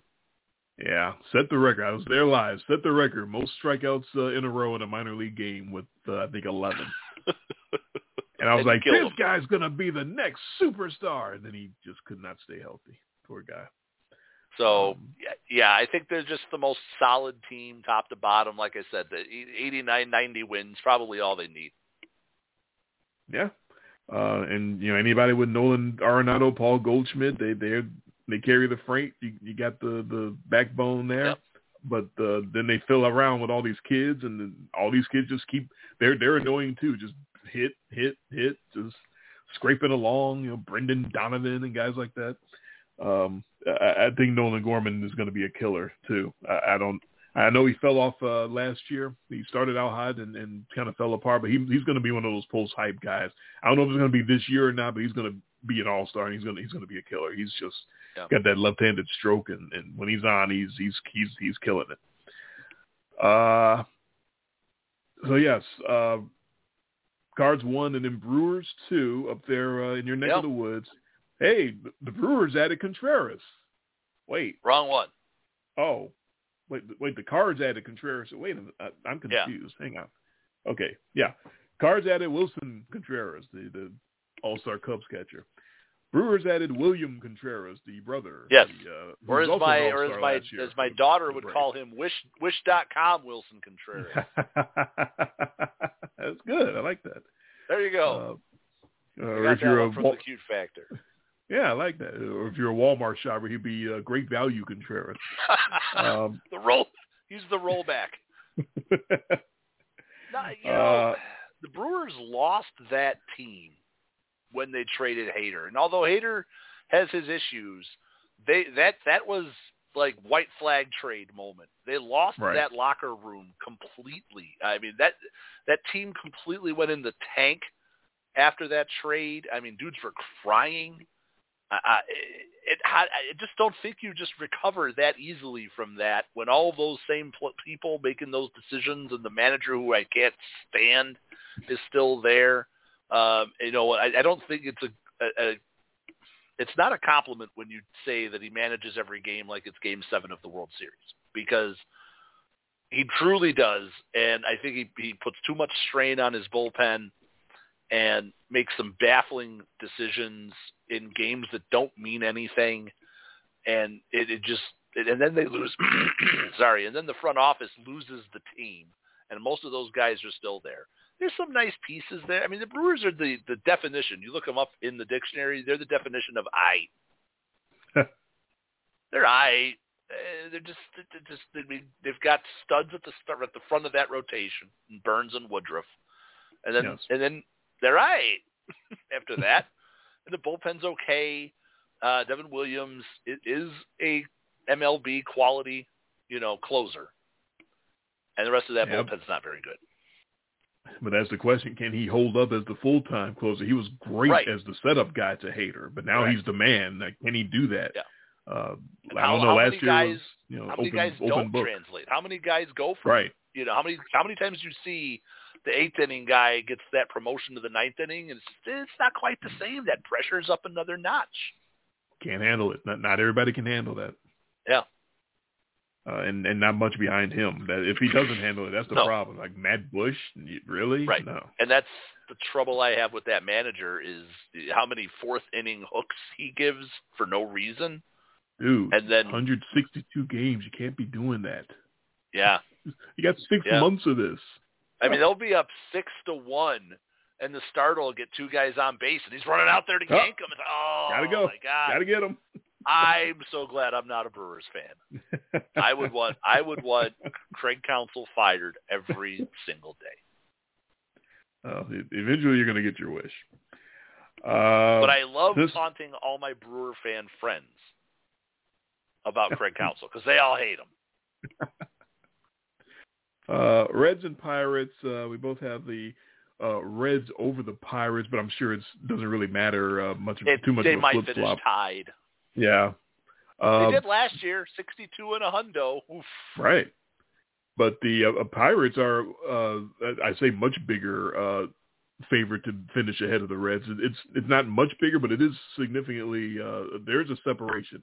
Pirates are plus four thousand in the National League Central. Reds are plus sixty six hundred. That's that's quite the gulf. There's Um, not. There's just not much to like about about either one of those teams, other than the Reds. And the reason I have them a little bit over is that young rotation. Yeah, I I think exactly with Hunter Greene and Nick Lodolo, they're going to grow into that rotation. They're not going to score a lot of runs. There's that. That's another lineup of guys.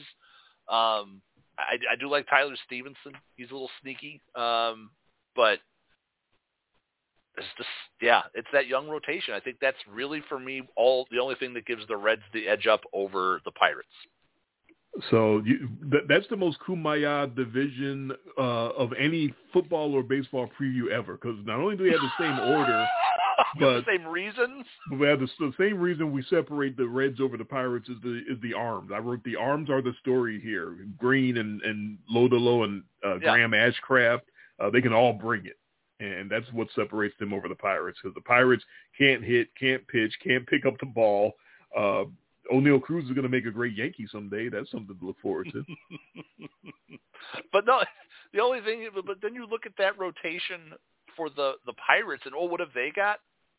Rich Hill, yeah. Vince Velasquez. Oh my God! Uh, I, I like Z Contreras. That's about all I can say about Okay, that's great. that. that that's that's, that's my only compliment. Yeah. And they had to get him from somewhere else. Um, of course. But yeah, there, And- there's there's there's not a lot to like there, and the And the moment he- are, yeah. And the moment he wants to get paid, they'll get rid of him too. And then that offense. I, I mean, okay, outside of uh, Brian Hayes and Oneil Cruz, I mean, Brian uh, Andrew McCutcheon is he 90 years old? Kutch is back. Let's go. Kutch is back. Ji-Man Choi. Um, and Carlos Santana.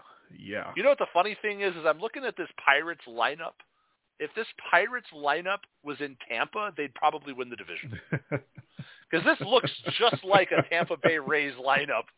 It's so bad, but a bunch, the bunch of difference is hitters. that the Rays aren't suckers, and they develop these guys and somehow, you know, pan the gold. You know, um, yeah, that that that, that, that just shows you how razor thin the margins are in baseball, right? Yeah, exactly. All right, let's see if we have uh, the same kumbaya in the National League East. I'm going to say Uh, we which is- don't. It's also a three-team race according to the odds. Uh, it is. I'm going Braves, Mets, Marlins, Phillies, and Nationals. Okay. Trying to be a little And- different. And uh, any wild card teams out of that? Yes, the Mets and the Marlins. That is uh, that's different. Uh, calling on Miami, uh, you, you'll get some money there if you want to pick them uh, for the playoffs. Uh, I am going Mets, Phillies, Braves, Marlins, and uh, Nationals. Well, we agree on the Nationals. Yes, and I've got two wild cards coming out: the uh, the Phillies and the Braves. Okay, so you we have the Braves and the Mets both in the playoffs. Right. So the only difference for us is I have the Marlins and I have the Phillies sliding back to fourth. You got the Phillies out. Yes, everybody Ooh. can't make it. Uh, that's that's true. Uh, Braves are the favorite, uh, plus 110, followed by the Mets at plus 170, and then the Phillies at plus 300. And then all the way back to the Marlins at plus 4,000, and then Wow. even farther back to the Nationals at plus 25,000 to win the East. This is just to win the division outright. yes. Yep. So so I've Um, got the favorite in the in the Braves uh, this year to win the division, and uh, they're they're an easy team to pick to win the. You know, this is where I'm chalk. hmm How do you not? I mean, again, we talk about pitching. I man, that rotation, Max Fried, Spencer Strider, right at the top. I mean, that's just that is studs all around, up and down, and- that and they could they, the, the Braves they pitch, they hit, they're solid, they play defense. I I just I, I think the Braves are the cream of the crop in that division. Uh, I got them third, so you'd think I have a huge argument against them, but it's it's one of those that I got them third, but they could finish within four games of first. Uh, they they they are very Right. solid. It, it, it might come down to those young arms, uh, Jared Shuster and Dylan Dodd holding up the the back end of the rotation, but yeah, the front guys, uh, Fried and, and Strider are uh, strike throwers. Uh, old man Charlie Morton is still throwing strikes, so uh, no argument with that. Um, looking forward to a full year of Ronald Acuna Jr. back in the Yeah. in the lineup. And that lineup Um, is loaded. Yeah, and the kid Michael Harris came on last year uh, as a rookie and, and set the, the the league on fire. So uh, yeah, very exciting lineup, and, and they they add Sean Murphy, not bunting uh, at catcher. So uh, looking Although forward he to, may be to the bunting Braves. more with with the Uh, he, he he may be. You you may get a chance to have your picture of Sean Murphy bunting. Sean Murphy being a- bunting. Yeah. be in a Braves uniform. That's all. Um, so yeah, I, I don't hate the Braves at all. I just got them behind uh, the, the the Eagles and the and the Mets. The the Phillies and the Mets. It's getting late. Um, but but you got the Phillies out, so we definitely got to talk about uh, about the the Philadelphia Phillies. Yeah, I, I think where I'll go to first is the Marlins because I think that's Oh. the elephant in the room here. You got the Marlins in, yes. I, I do, and I, I sometimes you look at a team, you look at their one through nine, like you know the the the Marlins to me have Rays vibes this year for some reason. Like it's just this, it's it's a group of guys. Nobody really jumps off the page at you, but there there's some pros in there. You know, they, they signed some hitters. You get your Jorge Soler, Garrett Cooper. You know they got Jean Segura. I've always been a big big Jean Segura guy. Um, I really like them. And then they've got one of the sneaky rotations, I believe, as well. Um, Alcantara, Luzardo, that, that's pretty. It's solid. Johnny Cueto, uh, who had that sort of like renaissance last year with the White Sox, he comes over. He'll, he's just going to go out there and give you what three earned runs in seven innings every game. Yeah, he's he's still still getting it done. He's not And- the and same he- way and- that he used to, though. And he's not, yeah, he's not throwing anything by anybody, and he's just doing it with motion and angles, and you know he might be the one of the first crafty righties. he is a crafty righty. He's a crafty righty. There's not many of those. Um, so I just I've got that weird little feeling that every year you've got that one team that kind of surprises, and maybe they don't make it all the way. I mean, like the Orioles were for three quarters of last year, right? Yeah. I'm getting those kind of vibes because the Orioles were in it. I mean, they were in the wild card hunt. And they faded a little bit late. I've just got that that, that kind of sneaky feeling that the, the Marlins are going to sneak up on a lot of people this year, and uh, I, I'm going with them in a in a, a big big upset. Now that doesn't think I think that the Phillies finish, you know, 12 games behind them. I think that's going to be a race uh, to the finish, and I think it's going to be really close. There's just something. I, I, I don't know how to quite explain it, which is hard because this is a podcast and my part of my job here is to explain things. There's just something about the Phillies I don't like, and, and I don't know if it's like, do I just not trust that rotation? Because I look at that rotation, and outside of their top two guys, they're kind of like, "Mm," you know, I, I don't trust Taijuan Walker at all, and he's your three. Uh, Yeah. The lineup, the lineup is solid. That, that that that's a bunch of a bunch of studs and dudes, and that that, that team is going to hit. But again, like with the Yankees, that's a 2021 team or a 2022 team, and I, I, don't know how the teams are going to do that are just homers and strikeouts this year. Because I, I think that the teams that are going to find gaps and find holes that weren't there before and extend innings and get guys in mode. I think this is I think this is going to favor those teams more than the guys who are just station to station waiting around for a three run homer.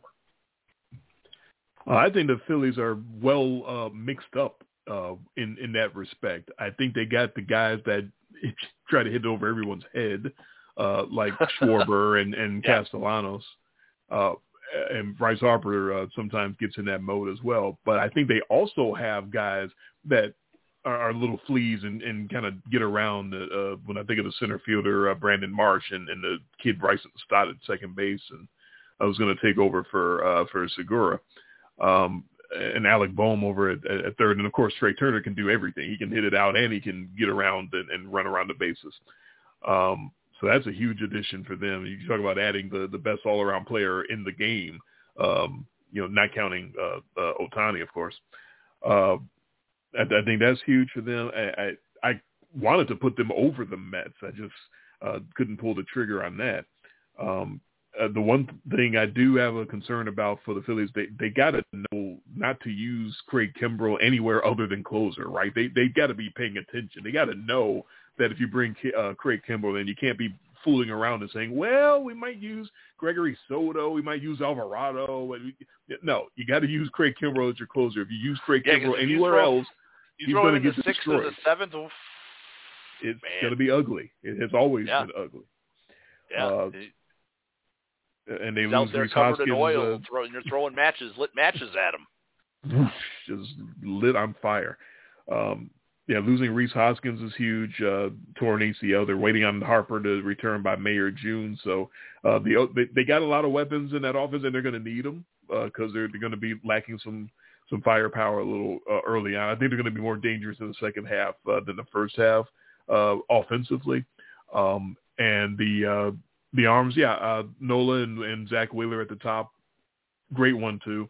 Um, and then behind that, yeah, it gets a little shaky with, with Walker and uh, some of these kids, Bailey Falter, uh, Andrew Painter. They, they're they're waiting for for these kids to develop. So we'll, we'll see Yeah. if they do that this year.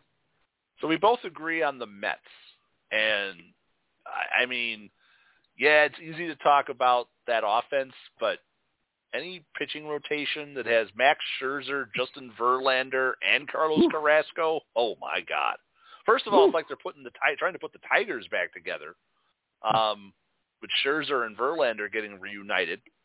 Um, but uh, you got Carrasco. Oh man, that that that starting five, th- those guys hold up, and most and those guys aren't really you know don't want to curse them. They're not major injury risks, but that that that Mets uh, starting rotation is. I mean, when Carrasco's your five, that's pretty good. Well, we'll see what this uh, Senga kid does. Uh, don't know yep. uh, how he's going to translate. Um, we we we've seen the uh, we've seen David Peterson. We've seen some of the kids behind them uh, get get a chance here and there. Uh, yeah, they're they're definitely top heavy in that rotation. Uh, if Scherzer and Verlander give them, you know, 32 starts, uh, that that's just lights out one two, of course. Um, huge, obviously losing Edwin Diaz uh, in the World Baseball Classic. I'm not going to uh, belabor that. Uh, I think we know uh, how I felt about that. Just bullshit. Um, really sucks, but but they have the resources clearly to make adjustments. Uh, so they'll give David Robertson, old man Robertson, the first crack at, at being the closer. Uh, they got Adam Ottavino behind him. He's got a lot of experience at that. Even Brooks Raley's got some experience closing down in Tampa. Uh, so they're, they're going to overcome that. I just hate that they, you know, that he's such a big part of that team. His attitude, his fire. They got, you know, they play the trumpets, and here he comes, and the place goes crazy. And that that was a huge attraction uh, for a sport that clearly is uh, looking for attractions because they got to make up all these new rules trying to get fans back in the ballpark. Right.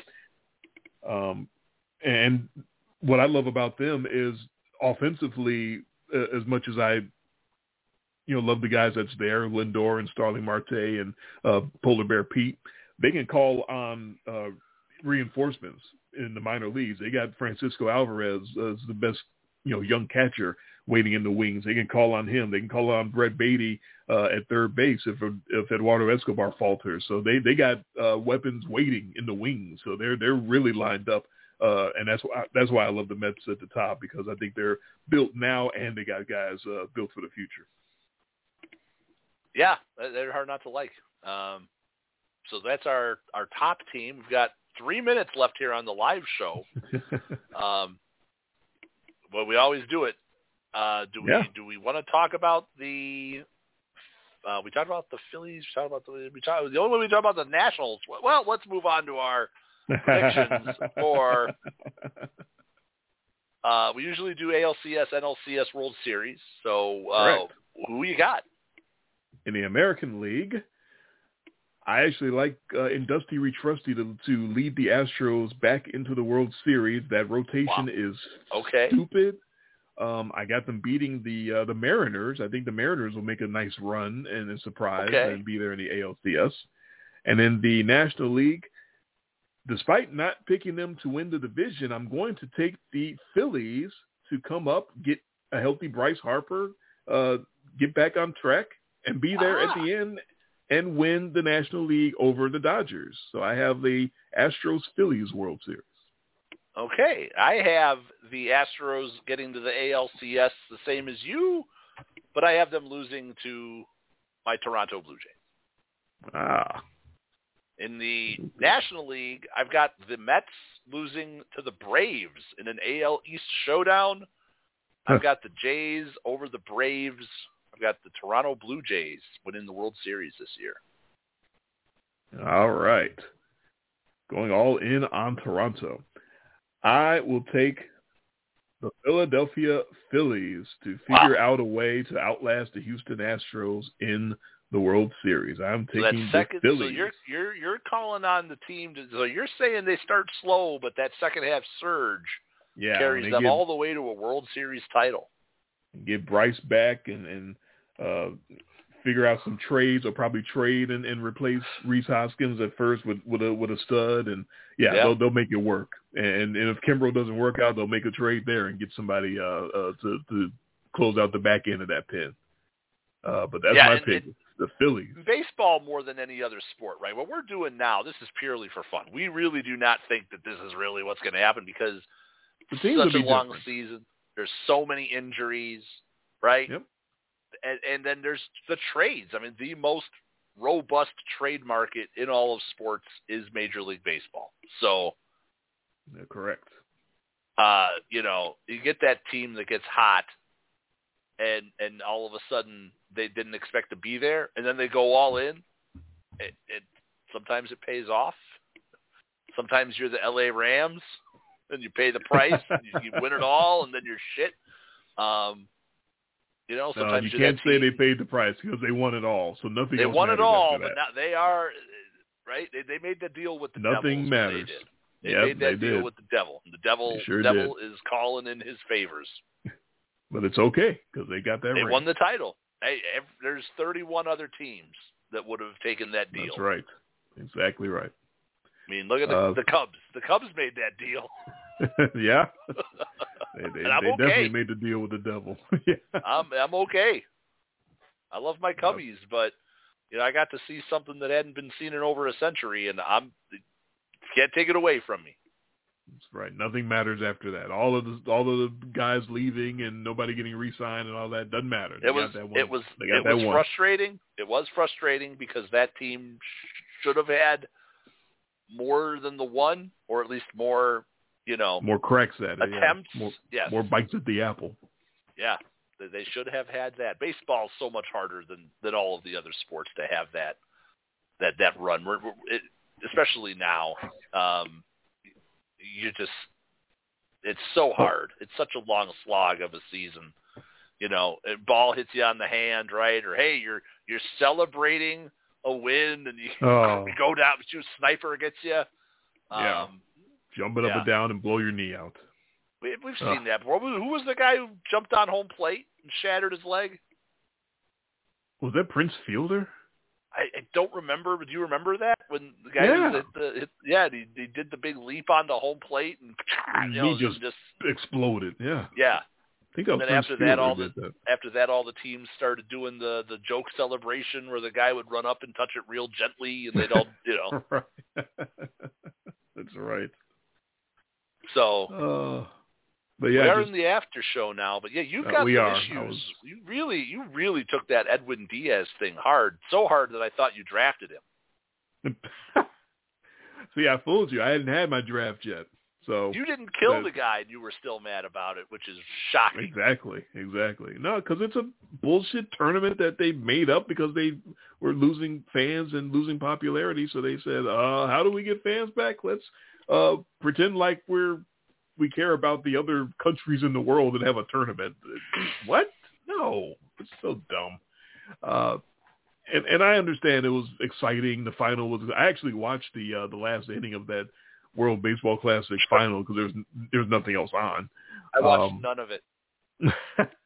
I watched none of it up until that, um, and I, I, I watched sort of you know slack jawed as the manufactured tournament manufactured uh, a Shohei Ohtani versus Mike Trout finale on the Yeah. very last at bat. And I'm like, oh man, if if I didn't know better, I would say that they completely made that happen like in a script. I was like WWE or something. Um, and and Shohei winds up striking him out to win the uh, the whole uh, World Baseball Yeah. Classic.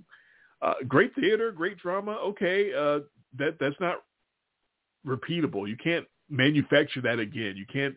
Uh, next World Baseball Classic is probably not going to have Japan versus United States, Mike Trout versus Shohei Ohtani in the ninth inning uh, with the whole game on the line. I, I don't Right. think you can count on that uh, happening Uh, again.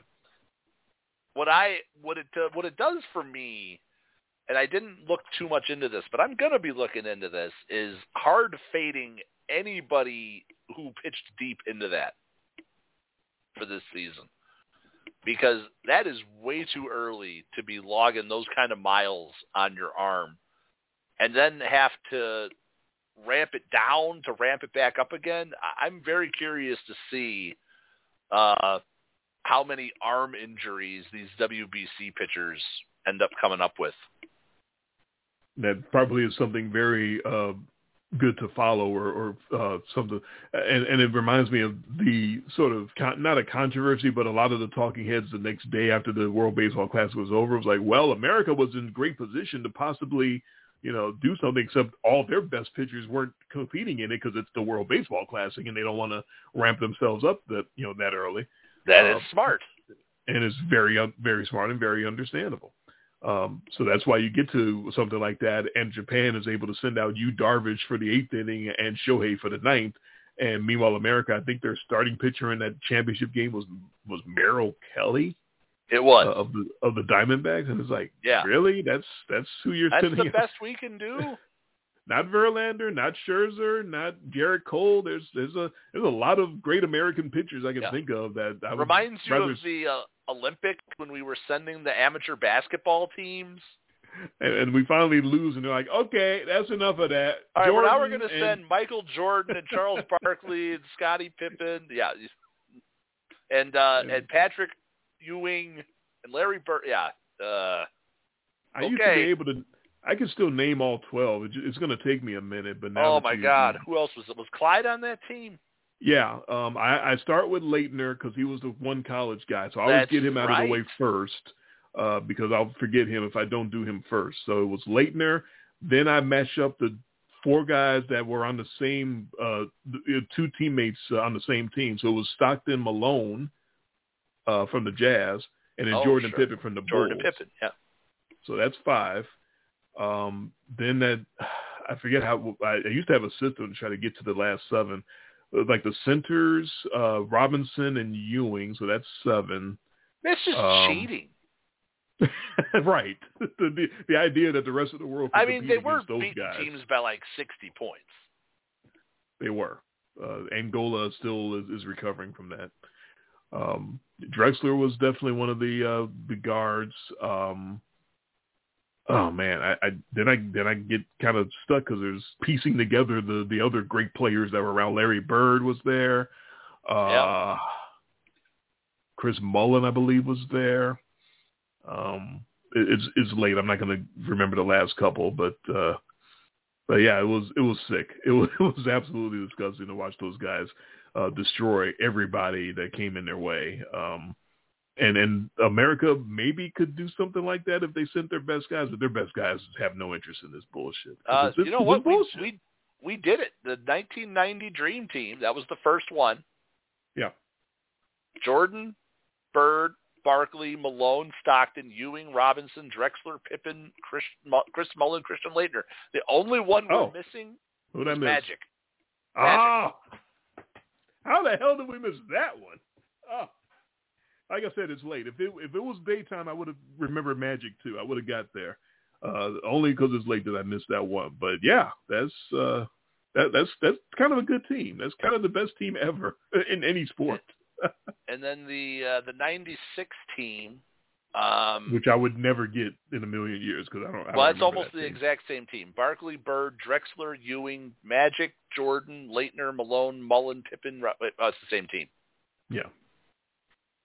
Now the Dream Team Two was totally different, and I don't remember most. It was like Shawn Kemp and and some other guys that are. It was definitely a step down. Ah, here we go. Dream Team 2. Yeah. It, it gave, I, I looked up Dream Team 2, but it gave me Dream Team 1 for some reason. um, Barkley, Penny. Okay. Grant Hill, Malone, Reggie Miller. Hakeem. Okay.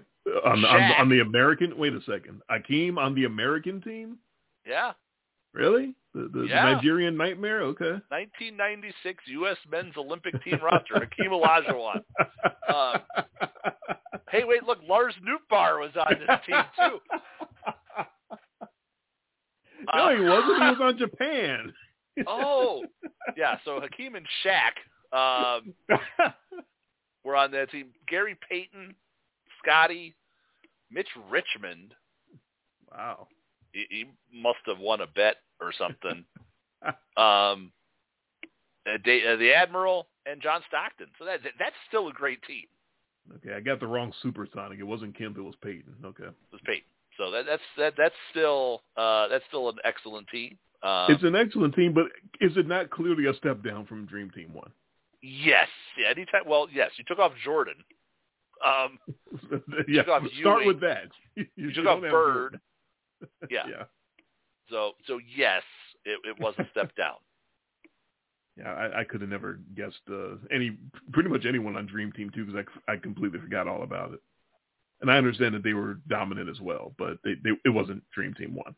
Nothing was Dream Team One. No, that was that was fun. I, I mean, I we Greatest, greatest of all time. yes, cheating. That's what I called it. that's, that's not fair. But again, that's kind of my point about the whole world baseball. It's just so manufactured and, and Yeah. useless. But the dream team was our response to getting But- basically boat raced by professionals with college Yes. kids. Yes. Our, our response is sending the college kids over to, to lose. Yes, to basically And- and we're like- sacrificial lambs to all of these uh, you know up and coming European teams. Um, like, um, with- wait a minute. We Yeah. invented this sport. How are we still losing? No, okay. No, that's it. so we just now the so we games that- are over. and and that's when it. I mean, that really was like that was that was just fun. I mean, it was just you know, and it, of course it gave you that great sense of pride, just destroying everybody. There's even uh, politics involved in that because you had Magic up there receiving the gold medal and making sure to wrap himself in the flag uh, so that he can, he can cover up the Nike logo on his uh, jacket because he didn't Yeah, endorse Nike. right. Uh, Which is it's so. I, I'm gonna wrap myself Uh. in the flag literally. Well, it was good. It was good baseball preview. Get get some prognosticating out of the way. Uh, it's like you're flying into some weather Friday. Yeah, it's Chicago. It's April. It's gonna suck. I, I've been complaining about that all week. It's supposed to be rainy and nasty on Friday, so hopefully now they have. I will say they have toned the forecast down some. Um, because oh, was it gonna be days- worse? Oh yeah, they were calling for 70 mile an hour winds Ah, down there on Friday, and uh, and now they're only calling for like 20 mile an hour winds. Uh, but then then in the overnight, they're actually calling for severe thunderstorms, flooding downpours, hail, damaging wind gusts, and isolated tornadoes. ooh, fun. Yeah, welcome back to Chicago. Well, don't say I don't know how to have a good time, huh? Well, and that's okay because Saturday, for the greatest day in sports, rain and snow showers, just like it's all you know. Mm mm mm. Isn't that just? Per- but that's it's that way almost every year. We, how many really nice greatest No. days in sports have we had? I, I it, it has not if- been above 45 degrees No. uh, since I've been since I moved out of Chicago. I have not been up there where it's been above 45 degrees. Right. It's sunny, it's cold. That's Yes. that's that, yeah. I can remember driving into some of those on ice. and So- and I remember uh, the last two White Sox games I went to uh, were like seven or eight years ago, and Yeah. both of them were bitterly cold, bitter cold. Right. So you said you're due in at seven on Friday. Yeah, but as you remember last year, it takes a long time for me to get from Yeah. Midway Airport to out there where you're No, no, no. in so, your neck of the so woods. Knowing that you're no, I was going to say because knowing that you're flying in a little later, like at seven, meaning I don't probably have to. If I had to come and pick you up, I wouldn't have to even be at the airport till probably seven fifteen or seven thirty, um, Right. because you got to get off the plane and get your luggage. You know, Right. so I would probably say I'd be more likely to come and get you, knowing that you're going to be coming in. You know, it's coming in at seven. You know, trying to drive all the way across from the from the northern suburbs down to uh, Midway in rush hour. Not happening. But you know, if it's something where I know I could come and get you at 7:30, it's like okay, I'm if I kind of stay a little bit farther out, stay out in the burbs, leave around 6:45, 6:30, and then try to make it in there. That I can do. If you if it just means you wait for me for a few minutes, that's no big deal. That's better than you know probably you waiting for a train and then a Oh. and then a change. Yeah, because that trek that you had last year on the tr- I don't know what happened. That's the longest damn train ride.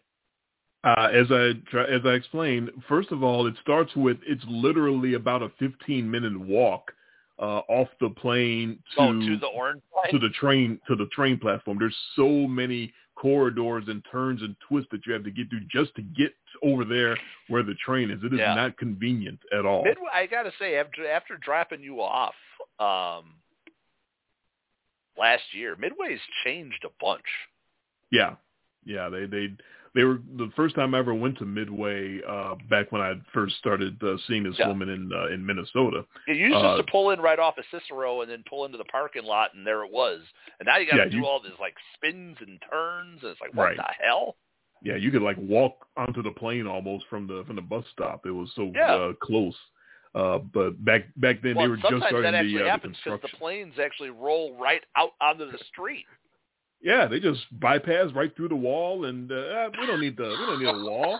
We Just just pick you up right there on the uh, on on the Yeah. on the street right next to the bus. Step off the bus right onto the plane, or step off the plane and right onto the bus. There you go. Uh, it, it reminded me a little bit of Chicago when we flew to um, Cartagena, Colombia for our last vacation because you're flying over some housing and you you know you're looking into these people's living rooms and then there's a runway. No, And yeah, like, there's. Landing in Midway is so bizarre because you feel like that the wheels of your plane are rolling on the rooftops. you're looking right at the people like, hey, how you doing? Because at least it, it, O'Hare does not have that same feel. No, You're still going Mhm. over houses, but you, then you're going over some businesses, and then you're going over some fields, and then you land. Midway, it's houses, houses, houses, houses, houses, runway. runway. They go, oh, we, we've landed. Yeah, Midway's a strange, strange airport. That's why I'm I'm glad you're flying out of O'Hare, um, and I'm glad it's not going to be at 4:45 in the morning or whatever it was. No, it's going to be at a reasonable hour. That, that's Um, good. So yeah, so I will, unless anything changes, I would say plan on me, you know, being there. And for all we know, you could end up being delayed with the weather. I was gonna mention a best laid plans. You think it's gonna be easy just going there at seven thirty and picking me up, and then, oops, the flight was No, no, no. I, I will make sure yeah, make sure you send me your flight information, and I can so I can so I can track uh you know Yeah. arrivals and departures because yeah. I, I don't. Once you're up in the air, you're up in the air. It's a short flight. That's like a 90 minute flight from Memphis to Chicago. Um, Yeah, but then it's another ninety minutes just waiting up there for them to, to clear us to land. The, for them to let you land, yeah. So yeah, I know it's supposed to it's supposed to get dicey um, Friday. Uh. so it's, gonna, it's supposed to be warm, windy, wet, and wild. So well, I didn't. I didn't see the warm part anywhere. I don't know. Maybe that's during the day. 64. Oh, okay, that's during the day. 64 I- For, now, now, see, you got to take my perspective into this. Right. Six, 64 is a heat wave. I won't see sixty four. I'm I'm gonna land at seven thirty. I'm not gonna. I I don't know was what sixty I was is. outside. I was cleaning my car out today. I'm outside, and I was just like enjoying the sun and the warm weather, and it was like 40. the sun and the warm You know, weather. huh? I was excited to see patches of grass where the snow had all melted finally. Uh, you guys have been getting it up there. I know. We just Oh, missed a big one. We had there was one that just one? hit Green Bay and hit the uh, the uh, Fox Valleys like Appleton and uh, Sheboygan, Oshkosh, that whole the whole western uh, eastern side of Wisconsin. They got some. One of them got uh, Oshkosh got 20 inches. Fuck. That's an hour and a half east of here. Ooh. We got nothing. really? This this storm started and spun itself right over this one spot over and over and over and completely missed us. We got we didn't even get a flurry. It was sunny all day and if you drive 30 minutes to our east, you're getting slammed. Wow. Somebody in That's your town had to, had a rosary we in their hand the entire time. Yeah, we completely lucked out on that one because we started off uh, being in that and we were supposed to get some of that and we ended up getting zero snow. But Huh. Milwaukee, Chicago, all up and down Lake Michigan, they were just getting crushed. Meanwhile, uh, that week that we were in Colombia, 88 every day. Yeah. Man. So uh, yeah, did, have we talked about your your No, trip yet? no. I mean, was it, it, You you had a great time though, right? Uh, yeah, it, it was it was awful. They were chasing us down. They, I've never seen a town uh, that that their vendors are so aggressive. I've never seen anything like that. I'm from Chicago. We know how people are trying to sell you stuff in the street. It, you've never seen anything like this. It was unbelievable. We so we're in a car. We're in a in a, in a little van, uh, minivan, uh, uh, to take the tour of downtown uh, Cartagena. And the moment we all get out of this car, they are, it's like flies on shit hey, you want to buy this? You want to buy that? You want some Gatorade? You want some water? You want some shot glasses? You want some uh, souvenirs? You want anything you could imagine? they are trying to give it, and they will not take no for an answer. You say no, and they say, "Come on, take a look." What I, I already said no. What are you talking about? Oh man, they're It's- like the they're oh. like the girls running after you with the lotion bottles in the mall. I, I I haven't experienced that. Uh, Oh, okay. Maybe it's just me. running after you? No, I I no. Oh man, you know when the ones are like holding up the lotion, they're like, "Come on, come on," 'cause you're like, "No, no, no." They're like, "Oh no, no, no." It's like, "No, go away, no, no, no, stop it." I, I'm a little familiar with the girls with the with the perfume that you walk by and they're trying to spray it at you. Yeah, the the, the similar thing. Okay. Uh, nothing. No, not uh, ten times more aggressive than them. Way worse. Un- you haven't been to New Orleans, have you? Yeah, we one They do one it down there we- too. Except those are usually bums doing it to you. I I don't I'm remember sorry, that. street performers. I, Oh, got I to should gotta not watch it. say. I should not say bums. Uh, right. Gotta gotta performers. gotta be careful now. Uh, no, I, I didn't experience that in New Orleans at all. I I, I, I was Wow. on Bourbon. I was on Bourbon Street, and no, it That was, is it was, shocking. It was That- great. When I was there, it was all over the quarter. You could not avoid it. Interesting. The street performers. I saw them, uh, the the guys playing the buckets. Yeah, I- they were all up and down. Yeah, I understand that. Um, but they weren't aggressively trying to. Yeah, I remember a couple of guys asking for dollars, but was, that was exactly like you'd see, you know, when you're in Chicago walking through downtown and people trying to beg you for money. That was nothing. That was that was completely fine. Oh my This god, I was- remember we went downtown Chicago with with the kids. Oh god, this was 5 years ago. So my daughter was what, 6 and someone uh not a street performer. This was a bum. Uh do you still say bum? I don't know what the proper term homeless person He was um, performing something. It just wasn't was- playing yes. drums. asked us for money, and you know, I I think, um, and we had just been at some thing down at the at Grant Park, and they were giving away fruit, like bananas and stuff. So my, my I think my daughter and my wife gave the guy a banana. I mean, you'd think they'd be appreciative of that, but um, that No, sort of I like can- real that really hit my daughter hard. She felt so bad for the homeless person. I mean, it, like Aw. it really. Oh yeah, no, it really like affected her. She hadn't, you know, she doesn't, we don't, she doesn't see that here. I'm not saying Right. it's not here. I'm just saying she, she just doesn't didn't see that across here. it. Yeah. Right, because when you're driving over the bridge, you don't see the people living under it. Um, no, that's a problem here. Um, yeah. No, I, I understand. Just the way you put it, just kind of oh, kind of funny. okay, sorry. No, you, you didn't. You didn't. You weren't trying to to be cruel that time. You it just came out that way. Did that, why, did that sound? Did that sound mean? The, the people under the bridge, yeah, just it sounded like a you- like a troll thing or something. No, they do. They live under the bridges here. They're trying to put up gates. It's becoming. It's like a thing. Okay. And the, Uh, then, then the people who don't. Then there's people who don't want them to like gate off the under the bridge because that's where the homeless people live. And then the city's like, but we don't want them living under the bridge. Ah, Uh, no, I, I understand.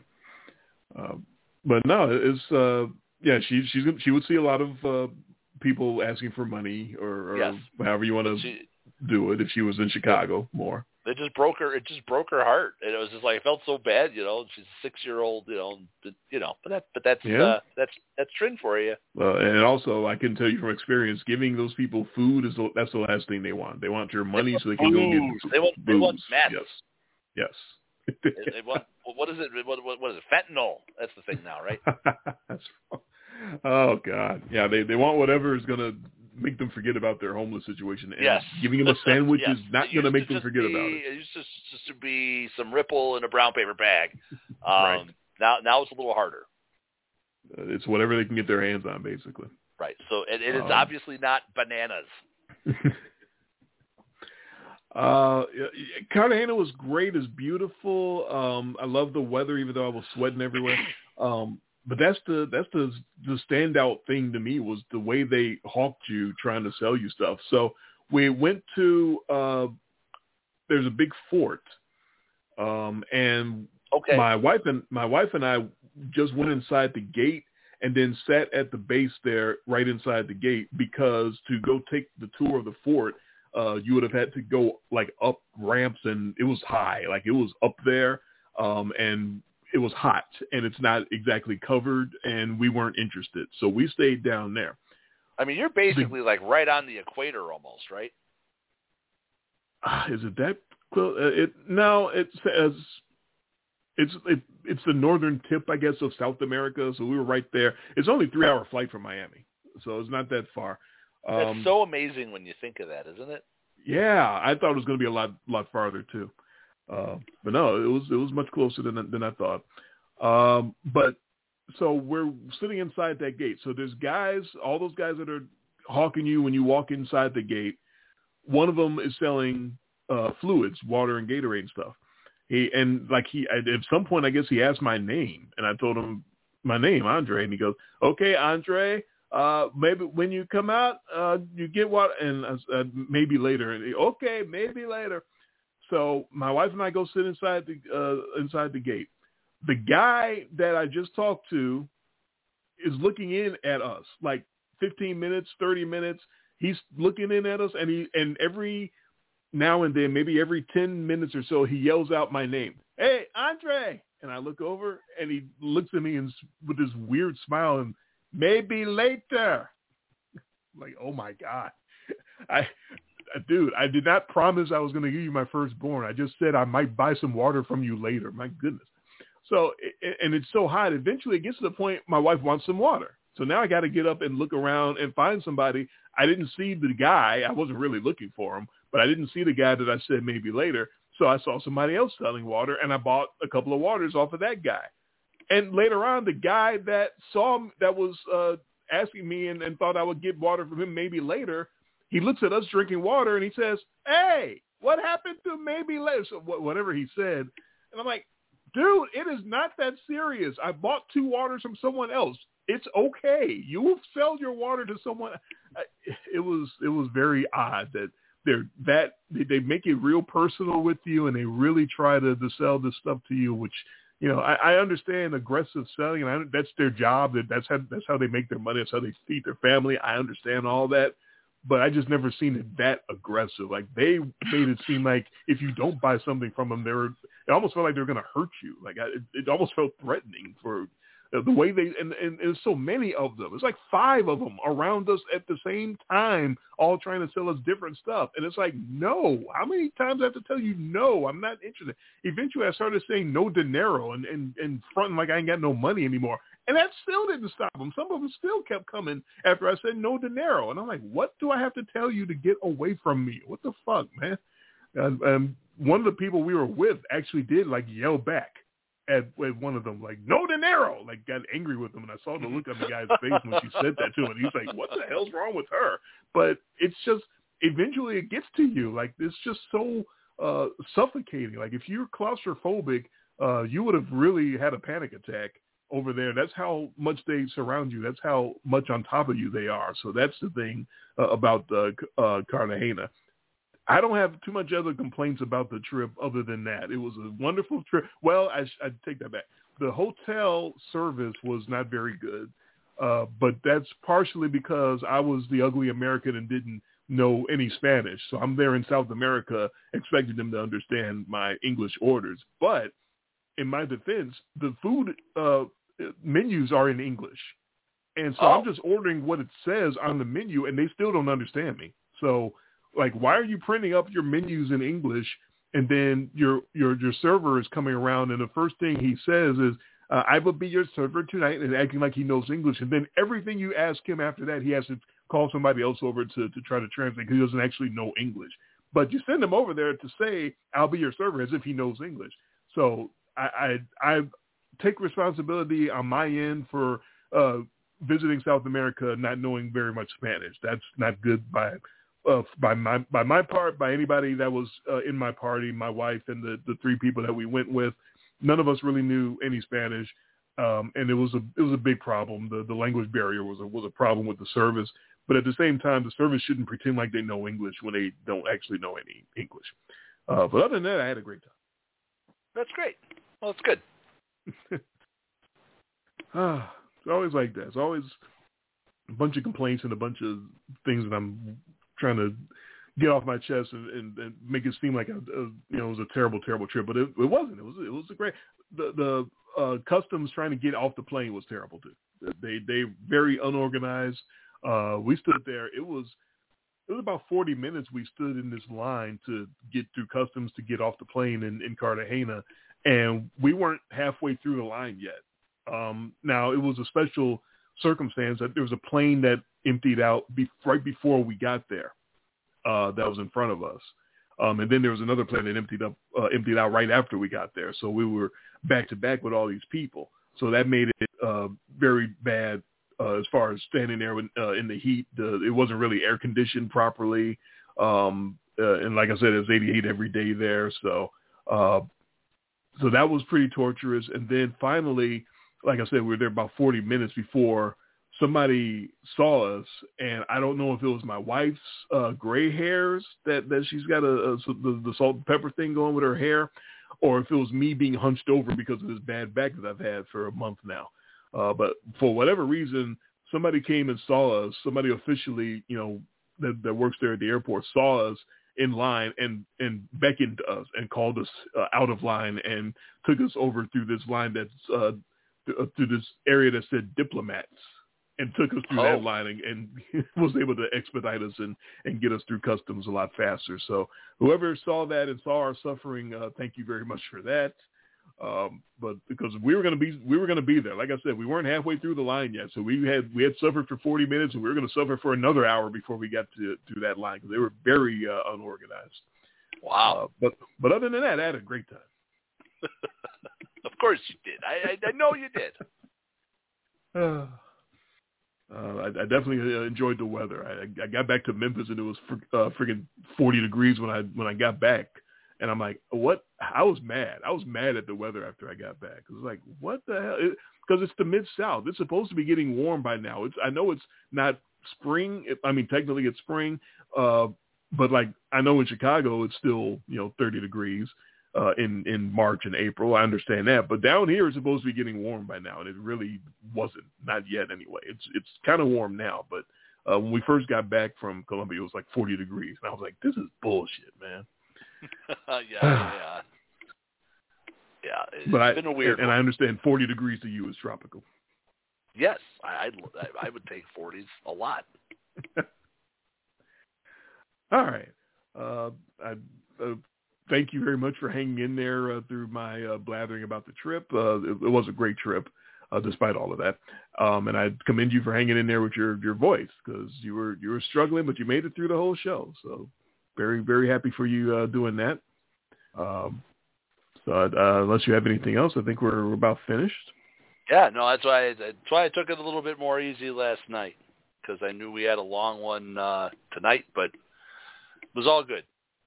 Yep, you, you, you hung you hung in there and you made it through the end. Uh, so yeah, yeah, definitely a fun show. Definitely, um, always enjoy uh, the baseball preview, even though we realize that most of these teams are going to be different uh, by the time July is over, just because of the trade deadline and injuries and whatnot. But it's it's baseball. We're we have a lot of fun previewing because we're just happy that baseball is back. Oh, and I did have my draft uh, Saturday night, so I, I could go through that oh. very very quickly. How did um, that I got go? The, and, I got the number two pick uh, overall, so I was able to get uh, Ronald Acuna. So I'm very thrilled with okay. that. Um, and my other good offensive players, I got Bogaerts, uh, I got Rafael Devers, and I got uh, I'm, I'm taking a chance on Luis Robert. I keep waiting on him to get good for the White Sox, uh, so I'm taking a chance on him one this of these year. Years. Well, eventually, one of these years he's going to be pretty good. I hope. Um, after that, my offense is kind of like I don't even want to to talk about the other guys because it really falls off after that. I uh, I didn't have the best draft uh, offensively after that because I was trying to shore up my pitching uh, once I got those top offensive players. Uh, so my pitchers are, you mentioned uh, Sandy Alcantara in Miami. I, I, I took the Cy Young Award winner. Um, Urias from the Dodgers, trying to get some wins because he seems to always be good for wins. Um, Blake Snell, uh, I'm, I'm taking a chance on Chris Sale. Hopefully he can make a comeback. Uh, old old ass Charlie Morton, what the hell? Um, Sonny Gray in, in Minnesota, like I said, I think he's uh, an under underrated pitcher. And then the closers, I, I struggled so much with closers last year because I was trying to go cheap. So I tried to just get three really good ones and be done with it uh, this year. Uh, so that worked that that worked out to get uh, Ryan Pressly and, and Clay Holmes. So that's two. But then the third, I, I goofed up a little bit. I got uh, Iglesias from the Braves, who uh, got inflammation in his shoulder, which is never good. So that might be a problem. Um, so I'll, I'll wait to the uh, for the waivers uh, to start opening up tomorrow, and I'll figure out how to how to replace him because it looks like I'm gonna need uh, I'm gonna need to replace him at least for the next month. Wow. Okay.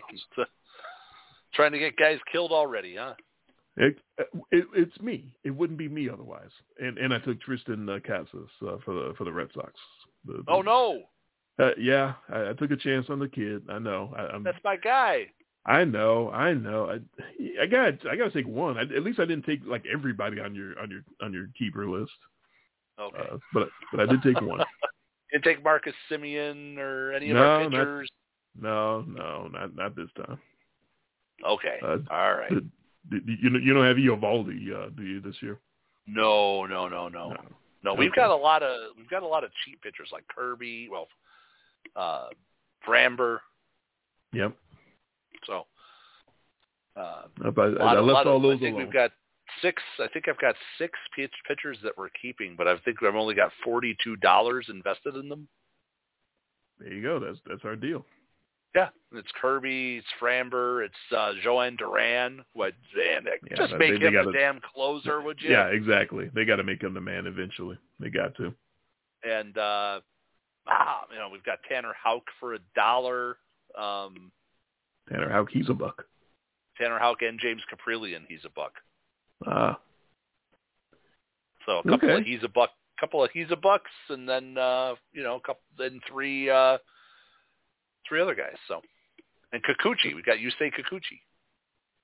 that seems like our deal uh, every year now. We're gonna have some cheap pitching we carry over, and we're gonna have a lot of money to to get some bats. Yeah, that seems to be our our our uh, our move. Yeah. Let's, let's go. Mount up. Tomorrow's Declaration Day. Uh, I'll be sending that in, and uh, you know, taking your advice, and we're gonna have uh, a lot of money. As always. As I Um, just I'll- traded Kevin, I traded Kevin Gausman. Did you see that? Yeah. Somebody took him off our hands at thirty-three dollars salary. Right. That's the only reason to trade him is he's uh, a little bloated salary Uh, wise. yes, I got a couple of I got a couple of draft picks for him. It's like I wasn't gonna keep him, right. but then I got an I- offer for a, a Brayu for like their eighty second. I'm like, no, you're not giving me your lowest. No, no. hey, they gotta ask.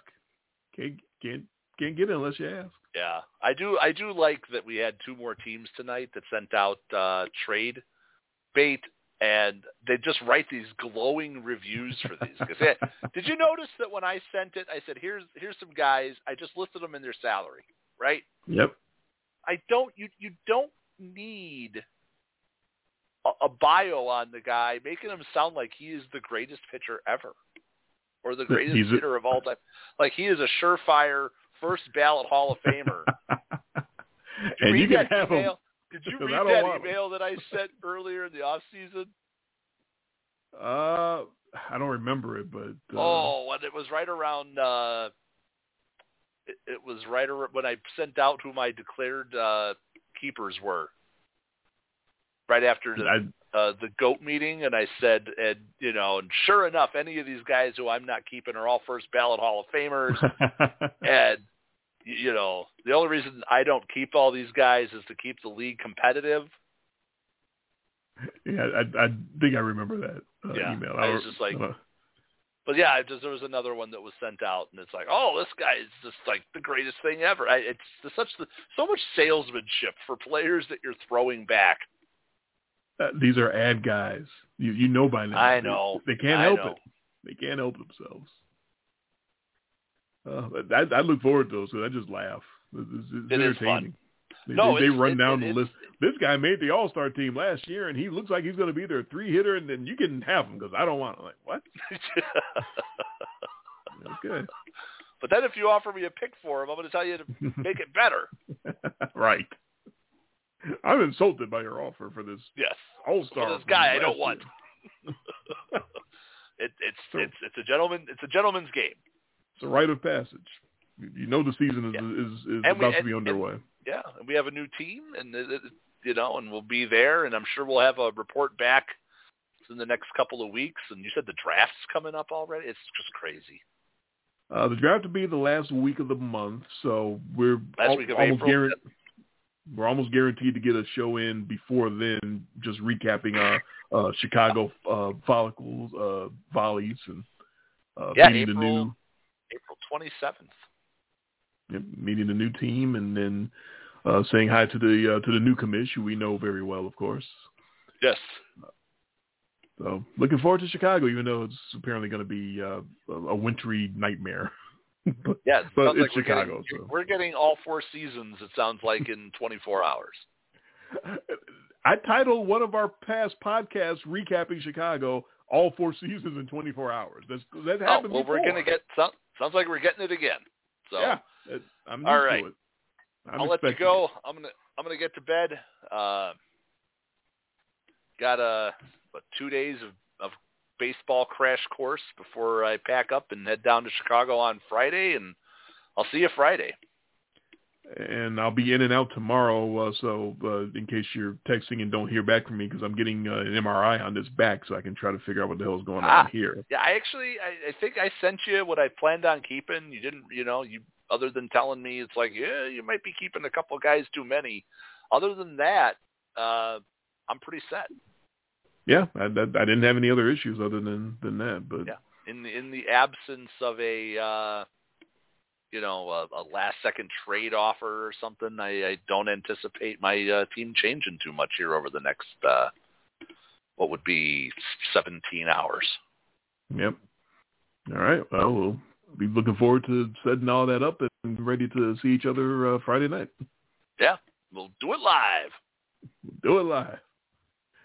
All right. We are, like I said, uh, guaranteed to get another podcast in before the draft aftermath. So that'll be either uh, next week or, or the week after that. It won't be too long. Uh, uh, recapping our trip to Chicago for our annual baseball draft, which we are definitely looking forward to, even though the weather's going to be shitty. Okay. Very long show. it's a good thing long, that we'll be in a room for seven hours doing the draft uh, unless the power goes out or something. Sorry. i think we can still do the draft without power Some of us can. We we're on autopilot like that. We can we we can say 15 uh, without the lights on. We don't need lights That's to, right. to to bid people up. All right. Uh, uh, very good baseball preview. Hopefully everybody enjoyed that and our ramblings in the after show. As you found out, if you didn't know why we are the kings of non sequitur, you definitely found out uh, in that after show because I don't know what we were just talking about for the last 43 minutes, but uh, but we, we were talking. Uh, so hopefully uh, you all enjoyed it. All right. he is Jay. I am Dre. This has been Kings of Non Sequitur, the off-season version of In Much Less Detail, the podcast. Our baseball preview. It's a whole new ball game, like uh, like Lewin and Jersey said three hours ago. It's going to be a different ball game, and it's going to look different. And I I'm old. I don't like a lot of the changes, but that's because I'm old. Uh, we will talk to you sometime next week or the week after, recapping our trip to Chicago. See you then. Lucky